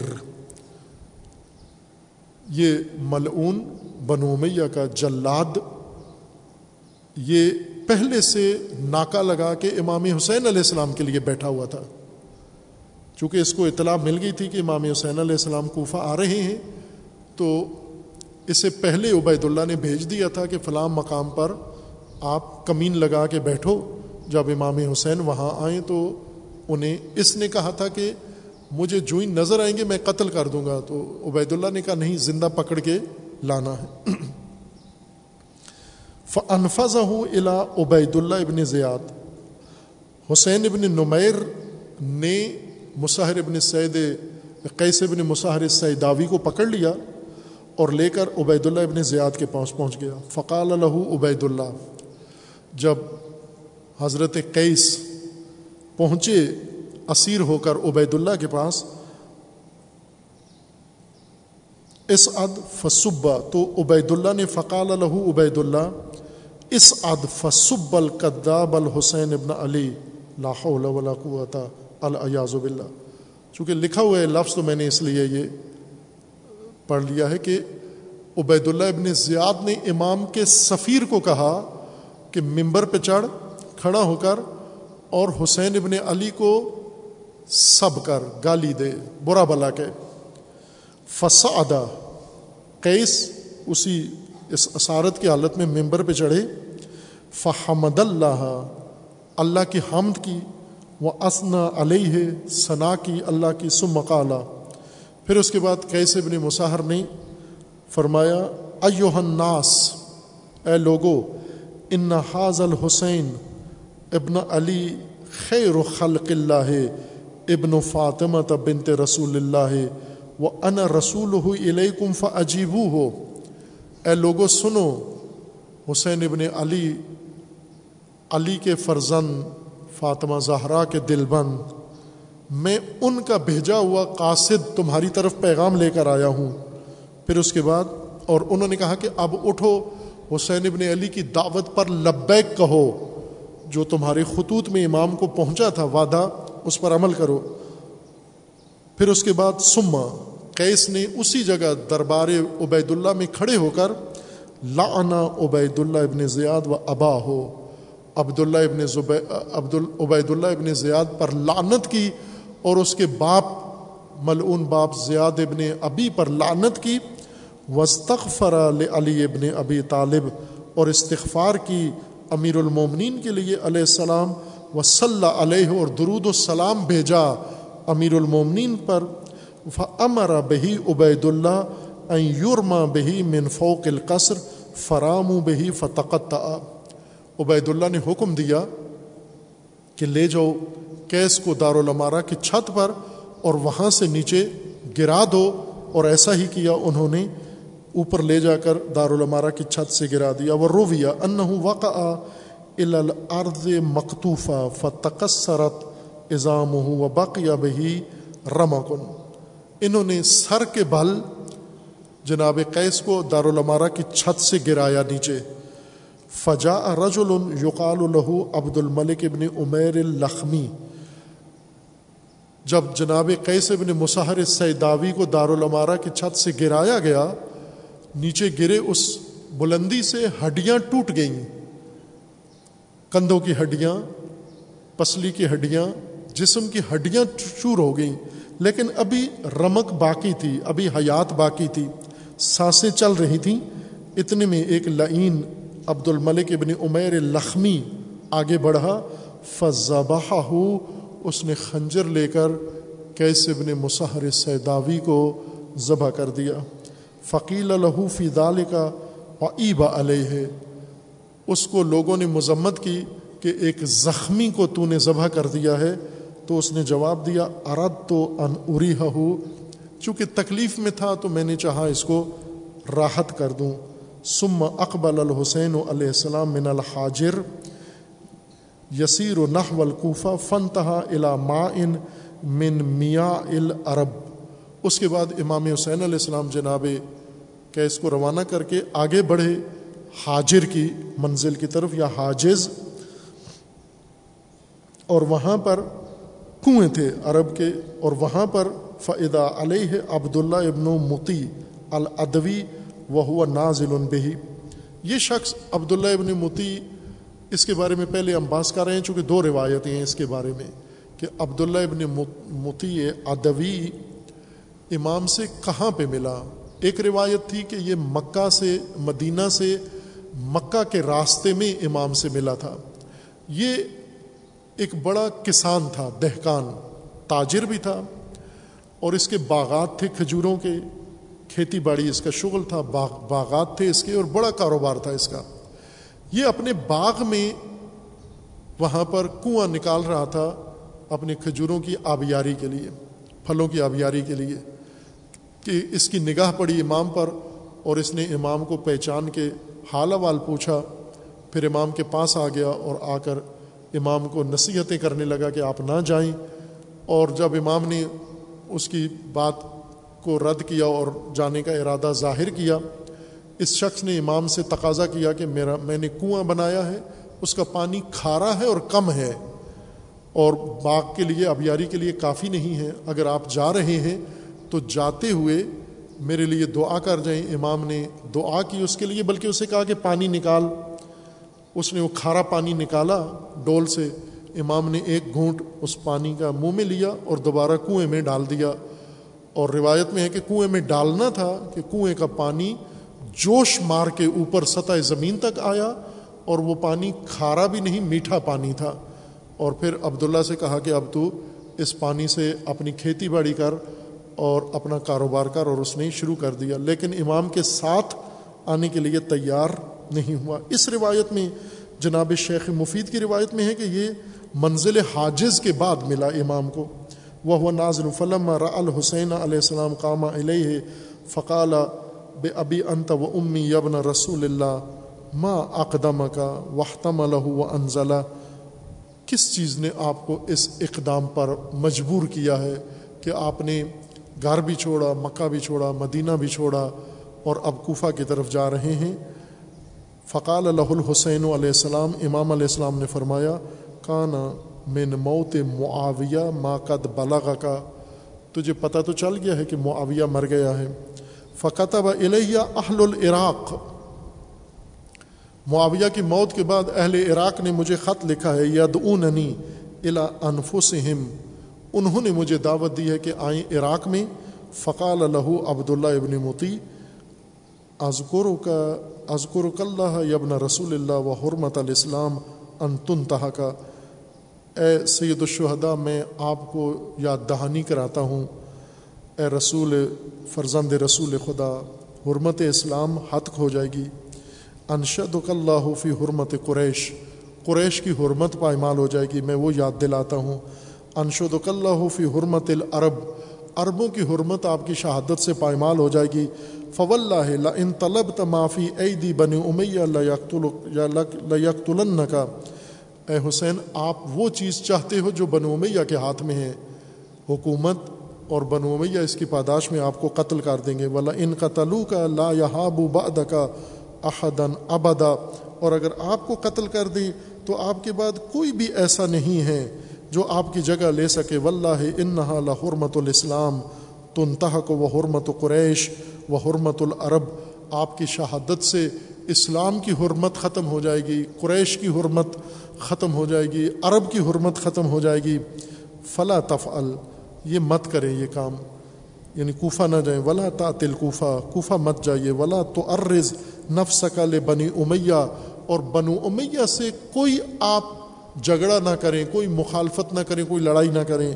فب الحسین علیہ السلام اللہ یمزا امام نے اس کی بات کو رد کیا اور اپنا سفر جاری رکھا۔ وکانہ عبید اللہ ابن زیاد امرا فعزا ما بین الا طریق شام الا طریق البصرا فلا ید اون احدن یل جو اللہ و احدن یخرج اس دوران عبید اللہ نے مکمل کرفیو لگا دیا کوفہ کے اندر۔ نہ کوئی کوفہ سے باہر جا سکتا ہے، نہ کوئی کوفہ کے اندر آ سکتا ہے۔ اور لا یش اروشین حتیٰ لقل آراب فسا الحم فقال لا واللہ ما ندری غیر ان لا نستطیع ان لجا فسار تلقا وجہ علیہ السلام۔ اب امام علیہ السلام ہر شخص سے پوچھتے کہ کوفہ کے حالات بتاؤ۔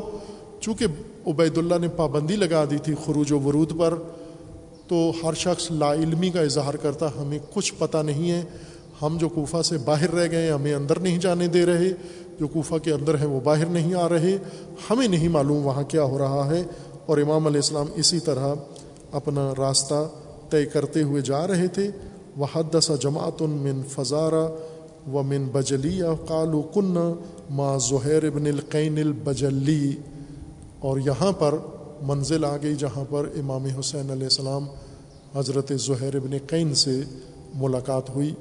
یہ بعد میں آپ کی خدمت میں پیش کیا جائے گا۔ اللہ لعنت اللہ علیہ ظالمین فسیالم الدین ظلم ویم قلب قلبون بحق اسم کل عظیم العظم، العز الاجل الاکرم۔ یا اللہ یا اللہ یا اللہ یا اللہ یا اللہ یا اللہ۔ یا اللہ یا اللہ یا اللہ یا اللہ. خدا بندہ، بحق اسماء حسنائے خود، بحق رسول اللہ بحق عطرت طاہرہ، بحق انبیاء، بحق اولیاء، بحق سید الشہداء، بحق شہداء کربلا، بحق فاطمۃ الزہرا، پروردگارہ. ہمارے اس قلیل سے ذکر کو اپنی بارگاہ میں قبول فرما، مومنین کے اخلاص و خلوص کو شرف قبولیت عطا فرما. جو مومنین اس دنیا سے رحلت کر کے انہیں جوار رحمت میں مقام نصیب فرما، جو مریض علیل ہیں انہیں شفائی کاملہ عطا فرما، جو مصیبت و مشکل میں گرفتار ہیں ان کے تمام مسائل و مشکلات کو برطرف فرما، جو صاحب حاجات ہیں ان کی حاجات کو برطرف برآوردہ فرما، جو ملتمے سے دعائیں ان کی دعاؤں کو مستجاب فرما۔ خدا بندہ مملکت پاکستان کی حفاظت فرما، اس ملک کو فتنوں سے نجات عطا فرما۔ ملک کے ساتھ خیانت کرنے والوں کو رسوا فرما۔ پروردگارہ، اس ملت کے اندر بیداری و شعور عطا فرما۔ ملت میں اتحاد و اتفاق عطا فرما۔ ایام ازا میں مجالس اعضاء کی حفاظت فرما۔ مومنین ازاداروں کی حفاظت فرما۔ اہل ممبر کی حفاظت فرما۔ خدا بندہ بحق محمد وال محمد اپنے ولی حق، ولی اللہ اعظم اجل اللہ تعالی فرج و شریف کا جلد از جلد ظہور فرما۔ ہمیں حضرت کے آوان و انصار میں سے ہونے کی توفیق عطا فرما۔ آپ عزیزان، تمام مرحومین کے لیے، شہداء کے لیے اور خصوصاً سانح سکردو و سیلاب میں جان بحق ہونے والے تمام شہریوں کے لیے سورہ فاتحہ تلم اعوذ باللہ من الشیطان الرجیم، بسم اللہ الرحمن الرحیم۔ الحمد للہ رب العالمین الرحمن الرحیم، مالک یوم الدین، ایاک نعبد و ایاک نستعین اهدنا الصراط المستقیم، صراط الذین نعمت علیہم غیر المغضوب علیہم ولا الضالین۔ اللہم تقبل منا انکا انت السمیع العلیم۔ برحمتک یا ارحم الراحمین۔